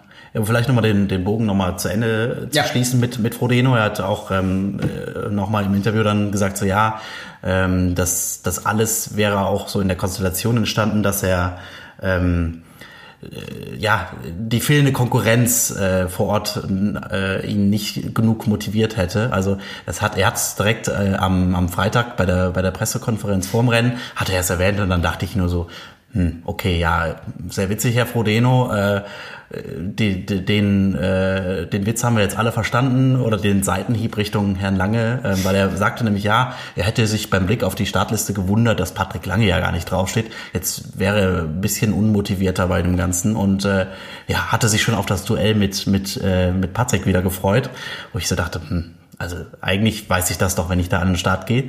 Und äh, genau das hat er ja aber auch bei uns im Interview dann äh, nach dem Ziel selbst dann auch wieder wiederholt und hat gesagt, ja, ja, äh, erst Montag erfahren, dass, dass äh, Patrick da nicht auf der Startliste steht. Deswegen hat mir das auch vielleicht so ein kleines Motivationsloch äh, kurz vorm Rennen ähm, irgendwie eingebracht, ähm, wo ich dann dachte, okay, vielleicht hat er das wirklich nicht, äh, nicht gecheckt, aber ähm, wir haben ja auch nochmal drüber diskutiert. Also Eigentlich, ich, ich, ich glaube es nicht. ja. Also ich, ich glaube, Jan Frodeno ist, äh, hat die Professionalität im Triathlon auf so vielen Ebenen auf ein ganz neues Niveau hat gebracht. so einen hyperprofessionellen Manager hat, mit Felix. Genau, ja. Manager mit, mit Felix, einen äh, akribischen Trainer, einen super akribischen Trainer mit Dan. Ähm, und ist ja auch, wie wir wissen, auf Social Media unterwegs und ja. guckt sicherlich auch mal in Ergebnislisten rein. Da hätte er schon sehr verschlafen in den meine, nächsten Patrick, Wochen. Patrick, ja, also Patrick hat ja auch sehr früh im Jahr schon gesagt, dass er nicht Kraichgau macht ja, und dass er Vietnam macht ja. und auch, auch konkret gesagt, Kraichgau macht dieses Jahr deshalb nicht, weil ich etwas anders machen möchte. Ich kann mir nicht vorstellen, dass das monatelang an Jan plus der ganzen Gruppe um Jan rum. Richtig. Die, also das Man kann unterhält ich, sich ja. Ja, genau, ja, genau. kann ich genau. mir nicht vorstellen, dass es da so vorbeigegangen ist. Ja. Nee, also die, die fehlende Konkurrenz, die wäre ja tatsächlich vielleicht eigentlich am Start gewesen. Also es standen ja vorher Namen auf der Starterliste, die dann letztendlich doch nicht äh, vor Ort an den Start gegangen sind, was ein bisschen schade war. Also ja, Bart Arnutz. Ja, Bart Arnutz, der war, dessen, dessen Name stand auch noch oder klebte noch am Fahrradständer am äh, am Samstag. Ja. Sonntag war er dann nicht mehr dabei. Ähm, ich habe auch geschaut, also bisher gab es da auch, hat er sich da nicht zu geäußert und Ich glaube auch Anthony Costes stand Ja, mal Anthony drauf. Costes auch, ja. ähm, da habe ich jetzt bei Social Media, bei Instagram gesehen, der ist gerade auf Mallorca und lässt es sich gut gehen. Macht äh, und äh, gönnt sich ein paar freie Tage. Aber ja. Ähm, ja, und aber ich glaube, einer, einer, der es halt tatsächlich geschafft hätte, Jan ein bisschen mehr zu ärgern, aber der halt einen rahmenschwarzen Tag erwischt hat, war halt Franz Leschke.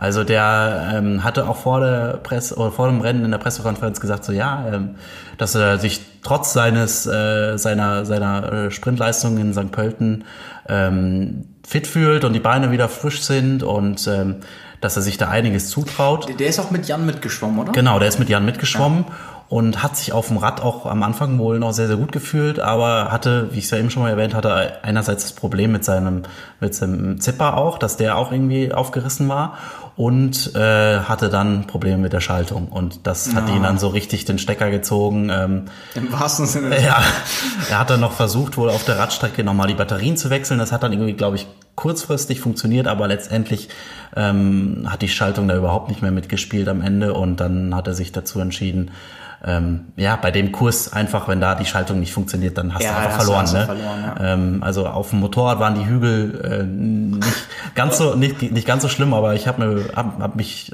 in so mancher Situation in die Athleten hineinversetzt und dachte mir, boah Gott, hier jetzt wieder hochkriechen, nachdem du die 18 Hügel vorher schon hinter dir hattest, das muss hart sein. Also Ja. Ähm, und da macht das, glaube ich, einfach überhaupt keinen Spaß. Äh, Aber ähm, gerade weil Frodo ja gesagt hat, ähm, auf dem Rad hat er nicht so einen guten Tag erwischt und Ja. auch die Wattzahlen nicht. Ja. Franz Löschke war in Buschhütten einen Ticken langsamer, Mhm. hat aber auch äh, über 350 Watt getreten. Ich glaube tatsächlich, das wäre dann interessant geworden. Ja, also, also- die, die hätten, glaube ich, durchaus zusammenfahren können. Ja. Ich denke schon, dass Frodeno beim Laufen dann bestimmt zwei Minuten oder mehr rauslaufen kann beim Mhm. Halbmarathon. Ich glaube, da hat er einfach noch ein bisschen mehr Substanz und ist äh, Franz noch um einiges voraus. Aber das wäre, wie du schon sagst, das wäre wenigstens ein bisschen spannender gewesen. Ja, also genau. ich glaube damit, dass dann zwei Leute irgendwie vom Rad steigen, Seite an Seite, die auch beide laufen können. Ja. Ähm, davon wären vielleicht vorher nicht unbedingt so viele äh, ausgegangen, die dann dahin gekommen sind, um die Frodeno-Show wieder zu sehen. Ja, richtig. Aber ja, Ja. schade, jetzt ist es nicht so gekommen. Ja. Aber es kommen ja auch noch genug Rennen dieses Jahr, wo ähm, die Konkurrenz größer wird. Genau, wo ja. die gewünschte Forderung von Jan Frodeno, dass auch noch andere, Ja. also sie werden kommen, ob er will Noch oder nicht. genug. Ja, genau. Ja. Ist gar nicht mehr so lange hin Ja. bis Frankfurt. Ja, genau. Ja, und äh, ja, man muss sagen, das, das Rennen der Frauen war äh, in Anführungsstrichen sogar noch ein Ticken ähm, eindeutiger. Also, ähm, da, also da war im Vorfeld war für mich auch nicht ganz klar, wer macht das Ding. Ähm, man hätte Helle Fredriksen, würde ich sagen, schon als, als eine der Favoritinnen Ja. nennen können. Und so hat sich das am Ende dann auch rauskristallisiert. Also es war, ähm, wenn man es vorher drauf gewettet hätte, hätte man einen ähnlichen Verlauf wahrscheinlich irgendwie angegeben. Also die ist, äh, Helle ist zusammen mit Annalena Pohl aus dem Wasser gekommen und ähm, hat danach auf dem Rad relativ schnell Ja. die Zeichen gesetzt und ähm, hat sich das Ding einfach nicht mehr nehmen lassen am Ende. Ähm, ja, für Annalena Pohl war es schade. Ich hätte ihr, glaube ich, im Vorfeld ein bisschen mehr zugetraut und ähm, Sie hatte auch vorher gesagt, dass sie mit ihrem sechsten Platz in St. Pölten nicht ganz so zufrieden war. Da hatte sie einfach irgendwie auch Probleme mit der, mit der Verpflegung in der zweiten Hälfte auf dem Rad und meinte, ja, wenn sie die in, in den Griff kriegt, dann könnte sie sich durchaus da mehr vorstellen. Leider Gottes hat das auch diesmal wieder überhaupt nicht funktioniert. Ähm, sie ist äh, auch auf dem Rad, hatte sie wieder Probleme und musste sich zweimal übergeben. Oh. Und ähm, ja, dementsprechend ist sie dann äh, auf, dem, auf dem Rad auch irgendwann ab der Hälfte eingebrochen und musste da paar, musste schon ein paar Plätze lassen und ist dann, glaube ich, zwei Kilometer noch gelaufen und hat dann aber das Rennen abgebrochen, weil ähm, ja einfach es von der Verfassung nicht mehr gepasst hat. Das war wirklich sehr schade. Ja, und Ja, es ist ja auch noch sehr, sehr jung. Sie Ja, genau. profitiert auch sicherlich noch von der Erfahrung, die jetzt, die sie jetzt sammelt in allen Richtungen, wenn es mal Fehlverpflegung ist oder was Ja. irgendwie verkehrt vorm Rennen gegessen oder ich weiß nicht. Das ähm, letztendlich ist es immer ein schwacher Trost, aber man lernt dann ja doch dazu. Ja. Und das führt dann im Endeffekt, wenn du so viele Jahre auch noch vor dir hast, im Normalfall auch dazu, dass du stetig dich dann verbesserst, auch was das Ganze drumherum geht und nicht genau. irgendwie nur die pure Leistung, sondern halt auch die ganzen kleinen Stellschrauben, die dazugehören. Ja. Von daher, ja, vielleicht, ich, ich hoffe auch, dass sie es sportlich sieht und äh, da dann auch die, bei ihr genau wie Motivation bei mitnimmt. Frederik Funk irgendwie so das Fazit ihre Jahre kommen auf jeden Fall und Ja. es sind ja beide im Erdinger Nachwuchsteam da sind einfach die nächsten Jahre entscheidend und Ja. einfach auch mal wertvolle Erfahrungen die man sammeln muss ne ähm, um ja vielleicht beim nächsten oder übernächsten Mal dann anders zu machen. Ja, ja, ja, und dann ähnlich wie bei den, bei den Männern war eigentlich der Kampf um Platz zwei so das richtig Spannende am, am Rennen und äh, da hat sich dann am Ende Alexandra Tondeur noch auf, auf zwei geschoben vor ihrer Landsfrau Katrin Versteuft und äh, ja, das war dann im Prinzip äh, das, das, das Rennen der Damen, was ja man muss leider sagen, auch nicht allzu spannend dann am Ende gewesen ist, weil es sehr vorhersehbar war, zumindest was, was so den Sieg angegangen ist. Ja. Ja, ja. Aber alles in allem auf jeden Fall super, super spannendes Wochenende, muss ich auch sagen. Also schon allein auch so die Location äh, im, im Kraichgau. Also das ist äh, ja schon einerseits so ein bisschen diese, also bei mir ist so ein bisschen Festival-Atmosphäre hochgekommen an, am, äh, schon am, ab, ab Freitag, als wir da auf dem Gelände waren. Das Witzige ist halt, dass der Zielbogen quasi mitten im Wohngebiet steht. Also du hast so eine freie grüne Wiese, daneben ist die Sporthalle in so einem in Anführungsstrichen Dorf, würde ich es fast bezeichnen, in, dem, in dem Gebiet und äh, nebenan sind Wohnhäuser. Also da ist so eine grüne Fläche, da haben sie halt vergessen, zwei Häuser noch drauf zu bauen äh, und da steht dann das Ziel.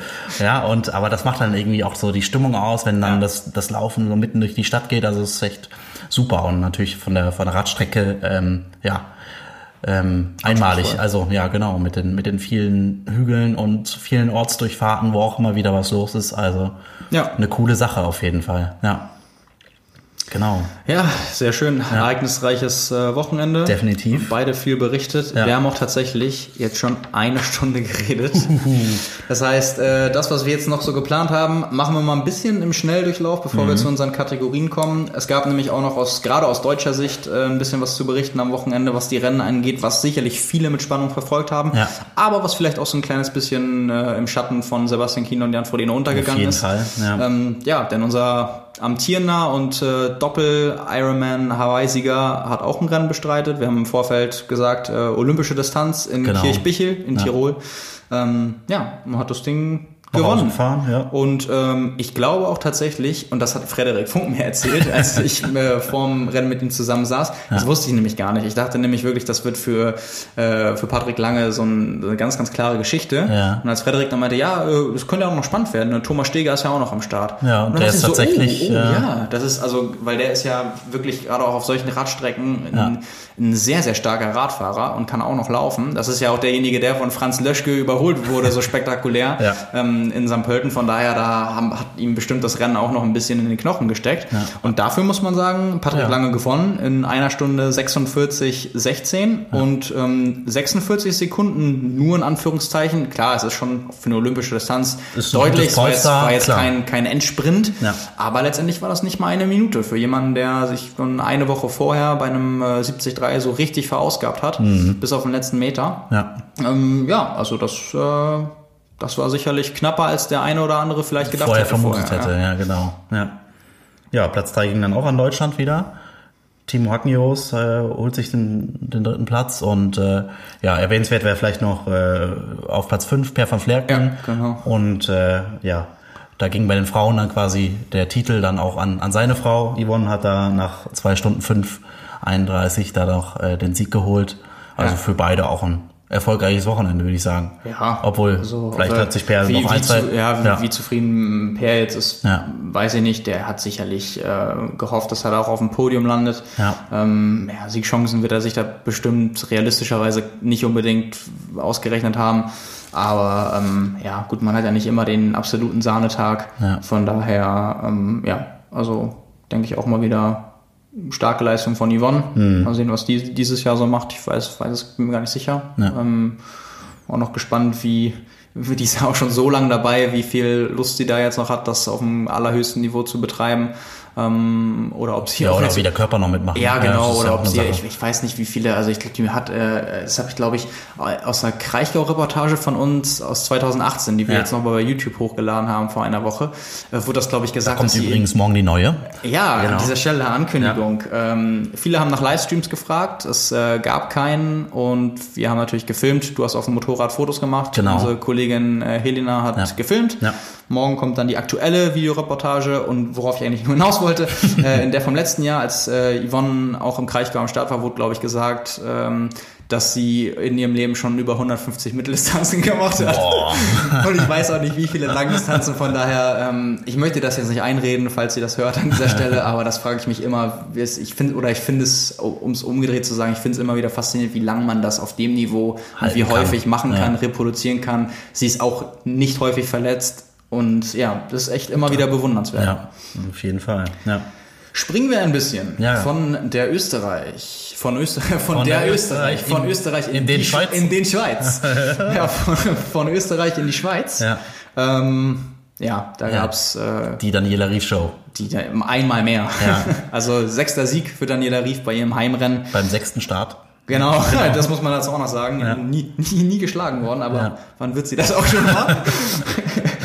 Ja, also Ehre wie Ehre gebührt, ist ja tatsächlich so. Ja. Also ähm, ja, in äh, Riefscher Pose auch da wieder über die Ziellinie getanzt. Ja. Ähm, ja, Chapeau. also das geht ge- einfach so weiter, glaube ich. ja, Ja. wo- wobei man muss ja immer, gerade bei so, so dominanten Leistungen, natürlich das Gesamtergebnis zählt, aber versucht man ja doch immer noch so ein paar Sachen zu finden. Hm. Und was ich jetzt auch in ihren Starts, ähm, auch beim letzten Start schon erstaunlich fand, das war, glaube ich, das war in, wo ist sie gestartet? Oceanside war dann Ja, der genau. 73, ja.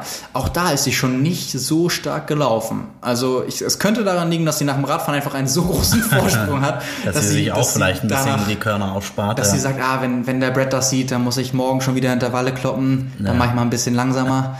äh, aber äh, gut, da könnte man, also deswegen, sie, sie läuft halt nicht schneller als ihre Konkurrenz, muss man halt gerade einmal sagen. Das Mhm. ist vielleicht das Einzige, wo man dann äh, so ein bisschen Hoffnung schöpfen kann. Sie hat jetzt bei der 73 WM auch in Südafrika schon gezeigt, dass sie gar nicht so viel langsamer läuft als Anne Haug. Ich glaube, das waren so zwei Minuten oder gut zwei Minuten. Das ist in Anbetracht dessen, dass Anne ja wirklich unglaublich stark läuft. Ähm, richtig, richtig fix. ja.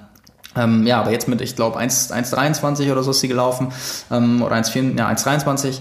Ähm, da, also, da ist ähm, für einige Konkurrenten auf jeden Fall das Potenzial, dass auf der Laufstrecke eventuell was aufzuholen ist. Klar, man darf beim Radfahren vorher halt nicht 10 Minuten verlieren.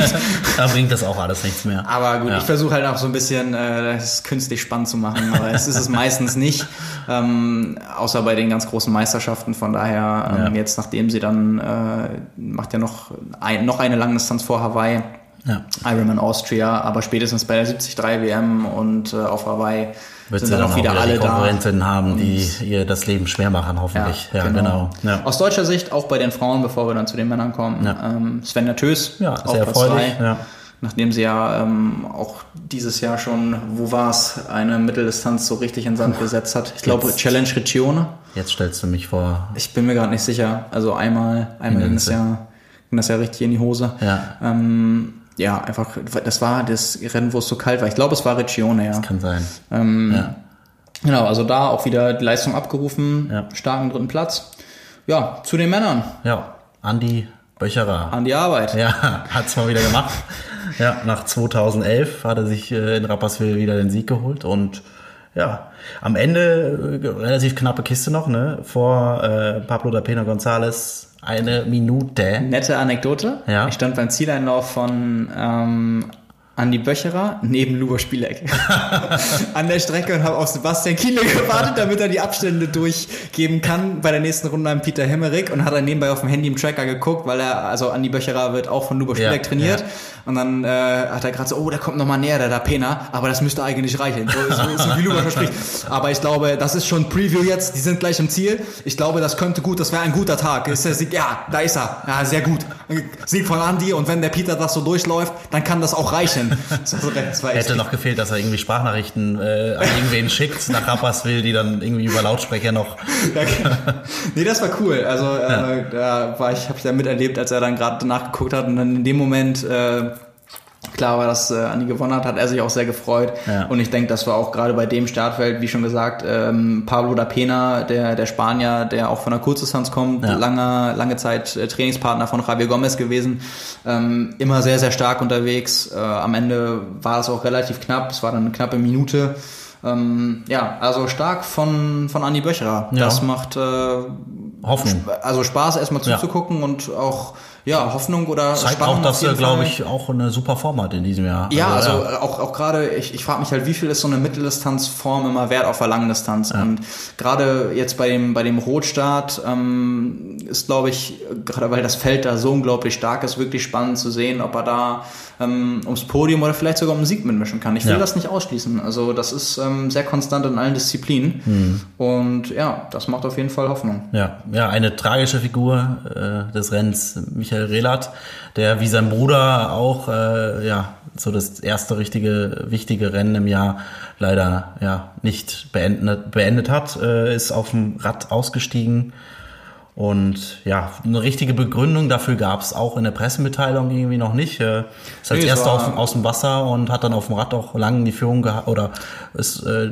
führend äh, auf dem Rad lang unterwegs gewesen, aber dann waren die Beine leer, äh, so wie es in der Pressemitteilung stand. Und äh, ja, dann war Ende im Gelände. Ja, wo, wobei auf dem, auf dem Rad, glaube ich, war es auch so, dass er direkt eingeholt wurde. Ja. Also ich glaube, da hat er von, von Beginn an ähm, keine guten Beine gehabt. Ich finde ja. das immer, also du hast gerade schon, wir haben über Franz Löschke gesprochen, der dann äh, raus ist äh, aufgrund von mechanischen Problemen ja. und so oder wenn jemand sich irgendwie auf dem Rad übergibt und so ist immer was anderes.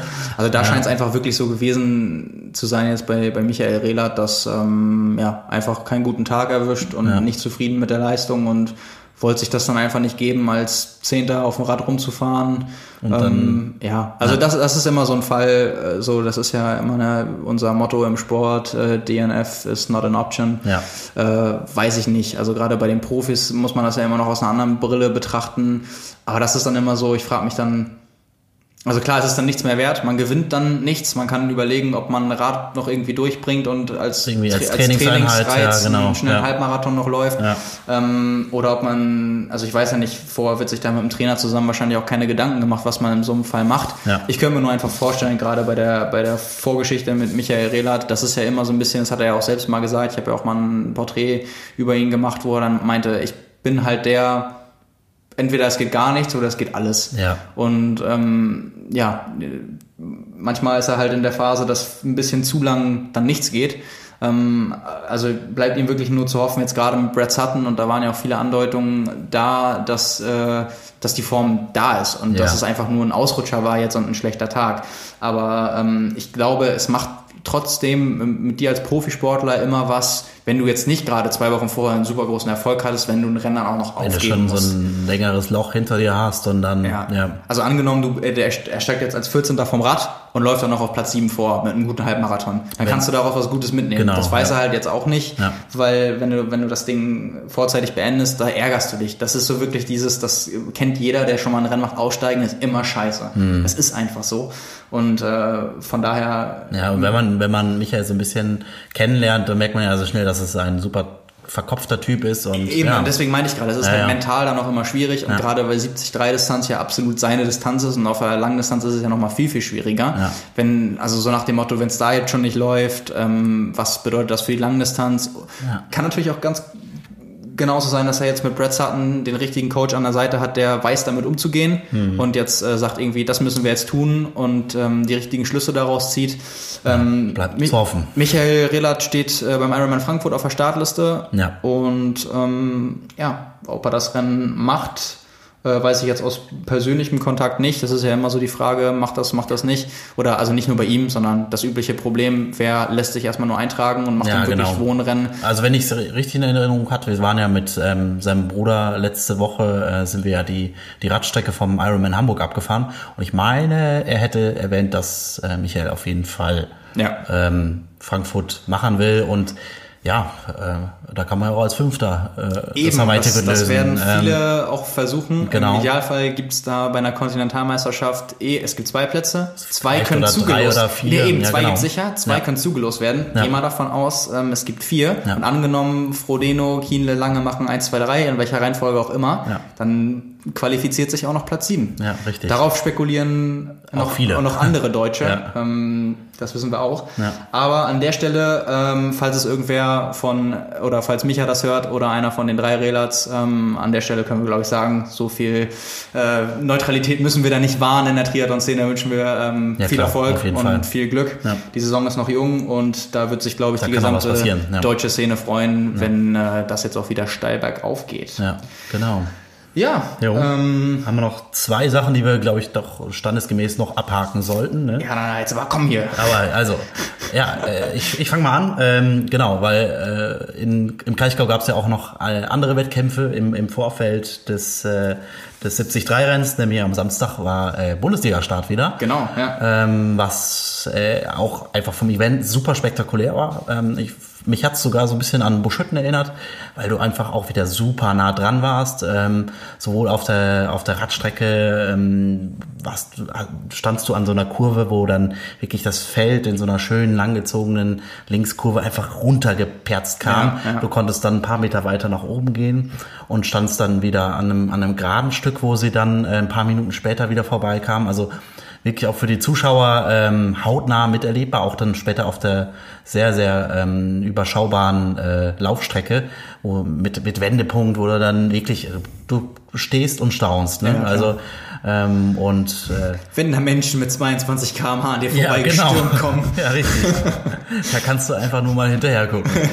Ja, und ja, äh, letztendlich war äh, das, das Rennen, also es ging los mit dem Rennen der Frauen, was in Anführungsstrichen auch äh, ein relativ eindeutiger Sieg ähm, des, des Titelverteidigers aus Buschütten war. Äh, Emma Jeffcoat hat sich da den, äh, den, den Tagessieg geholt und da war es eigentlich schon relativ früh klar, dass das so in die Richtung laufen wird. Also Emma war zusammen ähm, in einer Dreiergruppe zu, äh, vorne auf dem Rad und die haben sich da überhaupt nicht die Butter vom Brot nehmen lassen und Ja. haben da guten Vorsprung schon rausgefahren und ähm, dann war eigentlich klar, okay, Buschütten hat irgendwie den Gesamtsieg an dem Wochenende schon mal sicher und äh, ja, von daher war da eigentlich äh, alles irgendwie relativ erwartbar. Ähm, da war das, das Rennen der Männer auf jeden Fall deutlich, deutlich äh, spannender. Da ging's auf dem Rad ähm, in einer, ja, ich glaube, es waren so ungefähr, also so wurde es geschrieben, 60 Athleten, die da zusammen äh, über den Radkurs geballert sind. Und äh, das war, da hast du schon auch äh, während des, des Radfahrens gemerkt, okay, da herrscht doch richtig Spannung in der Luft. Was passiert jetzt? Was, was, äh, was kann da passieren? Ähm, wer setzt sich dann nachher beim, beim Laufen ab? Und äh, da war es dann auch vielleicht nicht die größte Überraschung, dass äh, als man dann gesehen hatte, dass da äh, mit der Nummer eins Richard Murray gelistet ist, dass, dass, Richard. äh, ja, dass der da vielleicht ein bisschen was äh, zu sagen hat. Äh, Aus dem, muss man dazu sagen, aus dem Höhentrainingslager gekommen, äh, vier Wochen Sierra Nevada Ja. gewesen mit der ganzen Trainingsgruppe, einen Tag vorher runtergekommen, also gibt ja diese verschiedenen äh, Höhentrainingslager-Konzepte, wann man aus der Höhe runtergeht, direkt zum Wettkampf anreisen, äh, zwei Wochen vorher.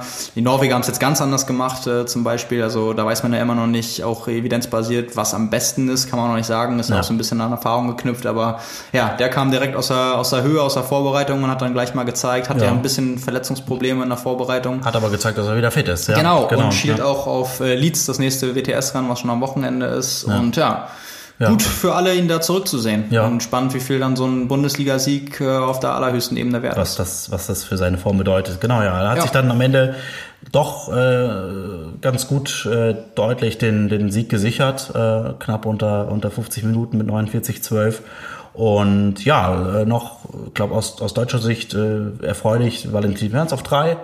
Und ja, beim Gesamtsieg war es, äh, also für uns zumindest relativ lange, äh, dachten wir, dass Buschütten gar nicht äh, den, sich den ersten Platz gesichert hat, weil auch selbst der Teammanager aus Buschütten ähm, sich anscheinend da irgendwie auf der Strecke noch kurz nach dem Ziel verrechnet hatte. Also ähm, das Ganze ist ja dann noch ein bisschen äh, komplizierter als, äh, weiß ich nicht, so manche andere Tabelle, die man da aufstellt. Und äh, am Ende war dann doch Buschütten mit zwei Platzziffern, so, so nennt sich das ja in, der, in der Bundesliga, dann doch noch vor Potsdam. Und äh, ja, so war es dann im Ende auf dem Papier ein standesgemäßer Doppelsaisonsieg So Auftakt wie es jeder erwartet hätte.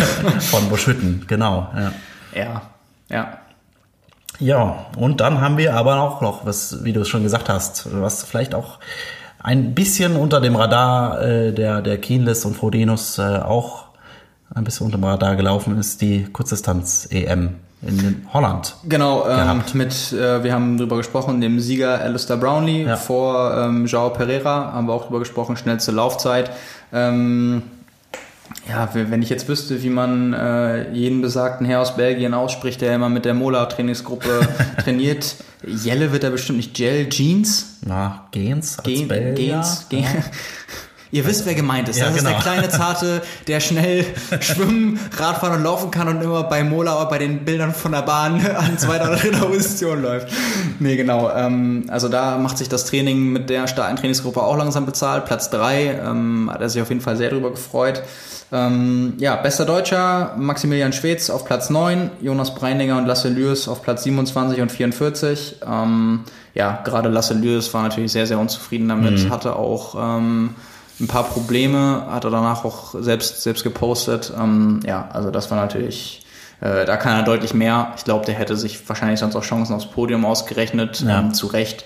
Aber gut, ähm, das, ja, wie eben gerade auch schon erwähnt, es geht nicht immer alles zusammen an jedem Renntag.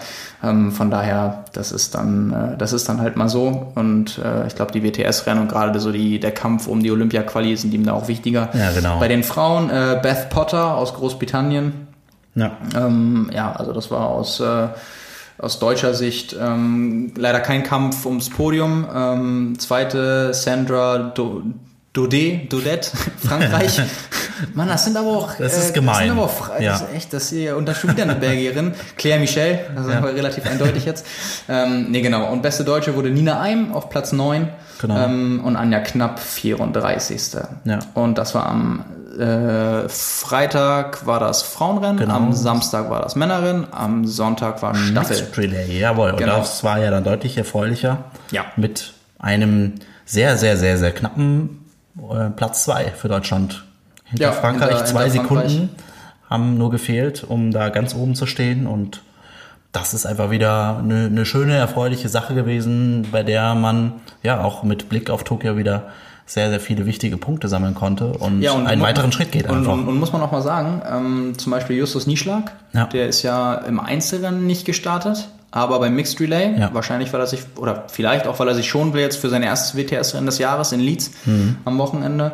Ähm, ja, also das war sicherlich, das war sicherlich eine gute Leistung und Ja. ähm, die, deutsche, die deutschen Junioren sind äh, in der Staffel sogar noch den besagten Platz besser gewesen Genau. und haben die Goldmedaille bei der EM geholt. Ja, und was man sagen kann auch, oder erwähnen sollte, auch jeden Fall. unsere Altersklassennationalmannschaft hat äh, meisten- ganz oben. Genau, meiste Medaillen geholt. Genau, im Medaillenspiegel die meisten Medaillen geholt und somit Nummer eins. Ja, Ja, ähm, wir ähm, zeichnen heute den längsten Podcast von Carbonlaktat auf. ähm, haben jetzt auch nur noch unsere drei Kategorien. Also wenn ihr bis hier jetzt dran geblieben seid, seid ihr entweder treue Fans oder macht gerade einen langen Lauf. ähm, an der Stelle. Rolle hoffentlich nicht bei dem Wetter. Ah, nee. Obwohl, Wünschen, ja. wir euch nicht, Nee. aber falls ihr so immer so spät trainiert wie ich beispielsweise, dann ist halt draußen schon dunkel, dann muss man Rolle fahren. So, kommen wir zum Kommentar der Woche von äh, Nikos Bartlock, heißt der wirklich Ja, so, hat bei, so heißt er zumindest bei Facebook. bei Facebook kommentiert ähm, unter dem Artikel mit dem Dem Frodeno Video. Interview. Genau, ja. Ähm, genau, als Videoformat. Wir verlinken euch das auch nochmal in Ja. der Beschreibung, falls ihr es noch nicht gesehen habt. Ähm, sorry, aber das ist nur noch arrogant. Sehr schade, Frodo. Wurde Ja. sehr viel diskutiert drunter. Genau, Ähm, da ging es auch nicht zur Sache. genau, ja. Bevor ich sag, man- was ich kann man- denke, was, was, was meinst du? Als du Kann man denken, wie gesehen man will, aber ich glaube, dass es, äh, also ich würde es als alles andere als arrogant einschätzen, weil ähm, Frodeno ist halt einfach ein Athlet mit einem gewissen Leistungsniveau, der ähm, natürlich irgendwie auch in vielen Rennen über anderen steht und wenn er dann sagt, dass er ja, ähm, dass ihm vielleicht ein bisschen die Konkurrenz gefehlt hat, die äh, ja in anderen Rennen vielleicht vorhanden gewesen wäre. Also wenn er jetzt in Samori gestartet wäre, hätte er andere Ja, Leistungen defi- definitiv bringen müssen, äh, bringen müssen, gewinnen, ja. Und ähm, ich weiß, also ich würde es nicht als arrogant bezeichnen, weil er hat einfach eine gewisse Klasse, die er in den letzten Jahren bewiesen hat und ähm, dass er dann sagt, ja, okay, ich konnte nicht die Leistung bringen und mir hat auch ein bisschen die Konkurrenz gefehlt. Ähm, er hat es ja auch es so ist, eingeordnet, es ist dass vielleicht ein bisschen unglücklich formuliert. Ich weiß nicht, du, du warst ja derjenige, ja, der genau. das Interview geführt hat. Wie ja. hast du es in dem Moment wahrgenommen? Nee, also er hat ja quasi nebenbei auch noch die Entschuldigung mit reingenommen und hat ja. äh, sowas gesagt wie, ähm, ohne der Konkurrenz zu nahe zu treten oder meinen Mitstreitern zu nahe genau, zu treten. Ich glaube, das ist und halt wichtig. Wenn ich das, da, wenn ich diesen Beil, äh, diesen, diesen Satz mit dabei habe, dann verliert es für mich schon wieder die komplette Arroganz in Anführungsstrichen. Das finde ich nämlich auch, weil wenn da so eine Einordnung stattfindet, dass es halt nicht bezogen ist auf die Konkurrenz, so von wegen, ah, ich war nicht, ich war nicht gut drauf, aber ihr könnt mich trotzdem nicht schlagen, ja. weil das war ja überhaupt nicht so. Das war ja eigentlich sogar, ich habe es als sehr selbstkritisch empfunden. Ja. Also dieses, okay, ich kann mit zwölf Minuten ins Ziel kommen und trotzdem unzufrieden sein. Und ich glaube, mhm. das unterscheidet ja auch die ganz, ganz starken Athleten, dass sie trotzdem immer was finden und mit sich selbst halt nie wirklich so zufrieden sind. Ja. Ähm, und also ich habe das auch überhaupt nicht so wahrgenommen, dass es äh, arrogant war und ja. äh, fairerweise nicht, dass Frodeno so unbeliebt ist, dass man ihn hier verteidigen müsste in der Szene. also ähm, fairerweise musst du halt auch sagen, das ist dann irgendwie zehn Minuten nach dem Zieleinlauf. Es ist, äh, du bist auch noch relativ K.O. und ja. dann ärgerst du dich vielleicht nur noch, weil du im Hinterkopf hattest, okay, ich bin 20, 30 Watt unter meiner Leistungsvorgabe gefahren. Ja. Ähm, da ist vielleicht dein größter Bedacht jetzt auch nicht äh, darauf, wie du das formulierst, wenn du auch eh schon noch ein bisschen im Delirium bist äh, nach so einem Wettkampf. Nee, ich glaube einfach, ähm, das war eher so ein, ja, ich, man könnte es auch genau anders sehen, so ein Eingestehen von Schwäche, ja. halt, weil ähm, niemand hat seine Wattzahlen gesehen. Er hätte genau, auch sagen das, können, das, ja, irgendwie war irgendwie ja, solider Tag, irgendwie die, die großen Ausgaben gepasst, kommen noch fertig. und ja. Ähm, ja, war so ehrlich mit allen und mit sich selbst auch zu sagen, okay, es hatte eigentlich, also da hätte eigentlich mehr gehen sollen und mehr gehen müssen. Meine Vorgaben lagen mhm. sogar eigentlich oder meine, meine Annahme, wie viel ich leisten kann, lag eigentlich noch darüber. Und äh, da muss ich eigentlich jetzt, äh, oder das war, dieser Sieg war für mich ein Zeichen, noch mehr zu arbeiten und mich nicht darauf auszuruhen. Richtig. Also äh, so habe ich das, das eher ist trotzdem immer noch Verbesserungspotenzial gibt. Genau, ja. genau, ja. So hätte ich es halt auch gesehen. Und ja, ja. ich glaube, Frodeno ist niemand, der ähm, da nicht mit großem Respekt seiner Konkurrenz gegenübertritt. Ja. Ähm, ja, also von daher das äh, habe ich jetzt nicht, nicht so gesehen, ja. kann aber auch dann verstehen, gerade in welchem Kontext. Man weiß ja auch nicht, äh, wer das da guckt, wenn das jetzt irgendwie ein, der der, kleine Bruder von Patrick Desmeier ist, der dann so, ey Mann, keine Ahnung. Kann man das natürlich immer in den falschen Hals bekommen. Ja, genau, ja. manchmal bist du ja so direkt befangen, sage ich mal. Ja. Äh, es kommt ja immer darauf an, aus welcher Perspektive du das betrachtest. Richtig, genau. Und äh, ja, das ja. muss dazu vielleicht auch nochmal gesagt sein. Dann ähm, haben wir die Frage der Woche. Ja, genau. Ähm, ich habe eben gerade schon hier auf meinem Zettelchen geguckt. Ich finde leider den Namen nicht, aber da kam eine Mail an uns, ähm, die die Frage der Woche platzieren wollte, passend zum jetzt äh, auf einmal aufploppenden Sommer hier in Deutschland. Ja. Ob oben ohne für Männer draußen Tabu, ja oder nein? Ähm, er schreibt, äh, daheim im Keller tun wir es alle auf der Rolle, doch was ist draußen? In anderen Ländern kein Problem. Am IDE Drive kein Problem. In Deutschland eher, jetzt muss ich einmal wenden, eher verpönt, oder? Ähm, er hat selbst äh, wohl äh, jetzt am Anfang der Woche den Versuch gestartet, allerdings um 22 Uhr. Schreibt er mit einem Auge. Genau, und äh, er hat gesagt, es fühlt sich toll an. Ähm, kann ich in dem Sinne nachvollziehen, dass es irgendwie vielleicht angenehm ist, nicht irgendwie eine Klamotte auf der Haut zu haben. Also ähm, ich kann nur aus meiner Position sagen, ich würde mich nicht oben ohne beim Laufen zeigen, weil da das Bäuchlein doch äh, ein bisschen sehr im Weg wäre. Die Schmach würde ich mir nicht geben, außer im Freibad, aber ähm, was sagst du denn, Simon? okay, gut. Ähm, den, den, der Bauch ist jetzt nicht mehr im Weg, das kommt wieder in Off-Season, wenn ich dann anfange. Nee, aber ähm, äh, ich, mir ist es tatsächlich einfach unangenehm. Also ja. ich bin ja jemand, ich fahre ja eigentlich jedes Wochenende, ich komme aus Lübeck, wir sind ja, sitzen ja hier in Hamburg, ja. ähm, trainiere dementsprechend am Wochenende in Lübeck und ich komme absolut vom Dorf. Das ja. heißt, wenn ich da meine Laufrunden mache, sehe ich manchmal oder meistens kein Auto, ein mhm. Auto, zwei Autos und vielleicht drei Leute, die mit dem Hund gehen.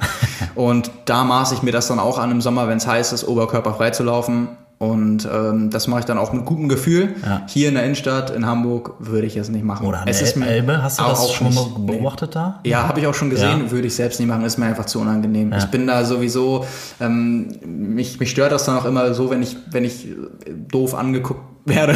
Keine Ahnung. Manchmal reicht das ja schon, wenn man sich da so ein abschnauft und da alle zusammen keucht. Ja. Ähm, gut, das lässt sich dann nicht vermeiden, aber da nochmal so unnötig. Ähm, so die Aufmerksamkeit auf sich zu ziehen. Da habe ich dann lieber ein durchgeschwitztes Shirt, weil da, also wenn ich, ich, ich würde es mal so sagen, für mich, wenn ich weiß, erfahrungsgemäß, ich laufe da lang und da werden viele Leute sein, ja. mache ich es auch einfach nicht für mich. Es wird sicherlich die Leute geben, die es gerade dann extra machen und äh, die auch vielleicht... Wer Jahre, kann, der kann. Genau, wer ja. kann, der kann, die ja. auch jahrelang dafür trainiert haben, dass sie nur das, das endlich machen können, wenn der Sommer da ist. Schaut euch mal in den Bauch an, er ist nicht mehr da. Genau.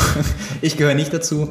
Ähm, ja, von daher zu Hause mache ich es dann, weil es einfach angenehmer ist und gerade so irgendwie beim Koppeltraining und so dann nur Schuhe an und ab geht's und kühler und wenn du dann was mitnimmst, um dann äh, Wasser über den Kopf zu gießen, dann machst du nicht nochmal alles irgendwie, ja.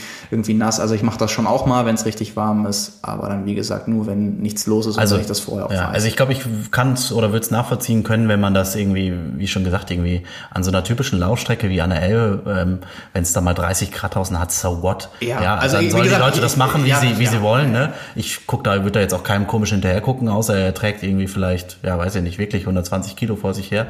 Oder, aber selbst dann ist es eigentlich total egal, wenn er sich dabei wohlfühlt. Ähm, und ja, ähm, aber durch die Hamburger Innenstadt, da müsste ich, also da fände ich es dann auch wieder unangebracht, dass ich dann sagen ja, würde, eben. hey Leute, das muss jetzt echt nicht sein. Ja. Zieht ihr doch an. Ja, es gibt ja auch es gibt ja eben so Tanktops genau, und so, ja, Lauf, Laufshirts, ja. die auch, klar, die sind dann auch alle bei, na, bei 30 Grad, ganz egal wie langsam du loslegst, nach 10 Minuten sind die halt durch. Aber ja. ähm, gut, wir halten auch bei dem Sport vieles andere aus, dann wird ein durchgeschwitztes Shirt wohl sein. auch noch so, ne? Aber wie gesagt, ich will das, ich will das auch irgendwie keinem, keinem absprechen. Ich aber ihr könnt ja mal, könnt ihr mal sagen, oder könnt ihr mal kommentieren, was ihr dazu meint? Ja, also genau, das ist, ähm, und, und wie gesagt, ich versuche immer noch so die Perspektive von anderen reinzubringen. Wir als Sportler verstehen Sportler, die das machen. Ja. Ich sehe das halt jetzt gerade auch nicht unbedingt aus einer Perspektive von jemandem. Wie gesagt, wenn die Leute vorbeilaufen, finde ich das in erster Regel, in erster Linie cool. In der Regel, dass die sich bewegen, dass die trainieren, dass die Sport machen. Genau. Da ja. geht dann aber auch noch Oma Erna lang, die sich dann vielleicht belästigt fühlt. Ja. Aber genau, es ist halt eine Frage der Perspektive. Mhm. Ähm, ja, Kommen wir noch zur Einheit der Woche, bevor Jawohl. wir die anderthalb Stunden schließen. haben wir es schon? Ja, haben Jawohl. noch, noch, ja, noch 50 Sekunden. Wir ja. bleiben jetzt drunter. Also, Einheit der Woche, Horst Reichel, Schaudert an der Stelle, 4 mal 8 Minuten. Ähm, geplant von 380 Watt. Laut Strava hat er das nicht ganz geschafft. Äh, 350 Watt, 368 Watt, 363 Watt, 352 Watt. Ich gehe mal davon aus, das sollte diese ganz klassische Einheit sein. 4 mal 8 Minuten äh, mit 4 Minuten Pause. Das lässt sich je nach Streckenprofil draußen nicht immer einhalten. Waren beim ersten 4 Minuten Pause, dann 4,42 und 5 Minuten 15. Ähm, ja, schöne Einheit, die man nachmachen kann. Ja, ähm, jeder braucht ein Iron Horse. Jawohl. ähm, nee, also äh, starke Leistung auf jeden Fall und ähm, ja, krasse Wattwerte und auch äh, bin ich gespannt jetzt auch bei Horst, wo wir schon mal da waren, bei dem es ja bei der Challenge Heilbronn nicht so gut lief, ja. was da die nächsten Ziele sind, die nächsten Wettkämpfe, weil wenn man das Training so verfolgt, auch so ein paar Tempo-Wechselläufe, die er gemacht hat in den letzten Wochen, dann ist auch der richtig fit ähm, ja, ein langer Sommer steht uns noch bevor. An der Stelle. Und alle, haben wir es? Ja, jetzt haben wir ah. 1,30,06. Ähm, an der Stelle, alle, die es bis hier geschafft haben, wir sollten euch irgendwie einen Gutscheincode oder so einrichten. Applaus. Dass ihr das ausgehalten habt. Aber anderthalb Stunden, so lange Läufe, ähm, sollte vielleicht machen. gepasst haben. An der Stelle, wenn es Fragen gibt, ähm, gerne schicken über alle Plattformen, gerne auch Feedback. Ähm, ansonsten vielen Dank fürs Zuhören und bis zum nächsten Mal. Jo, danke, ciao. Ciao.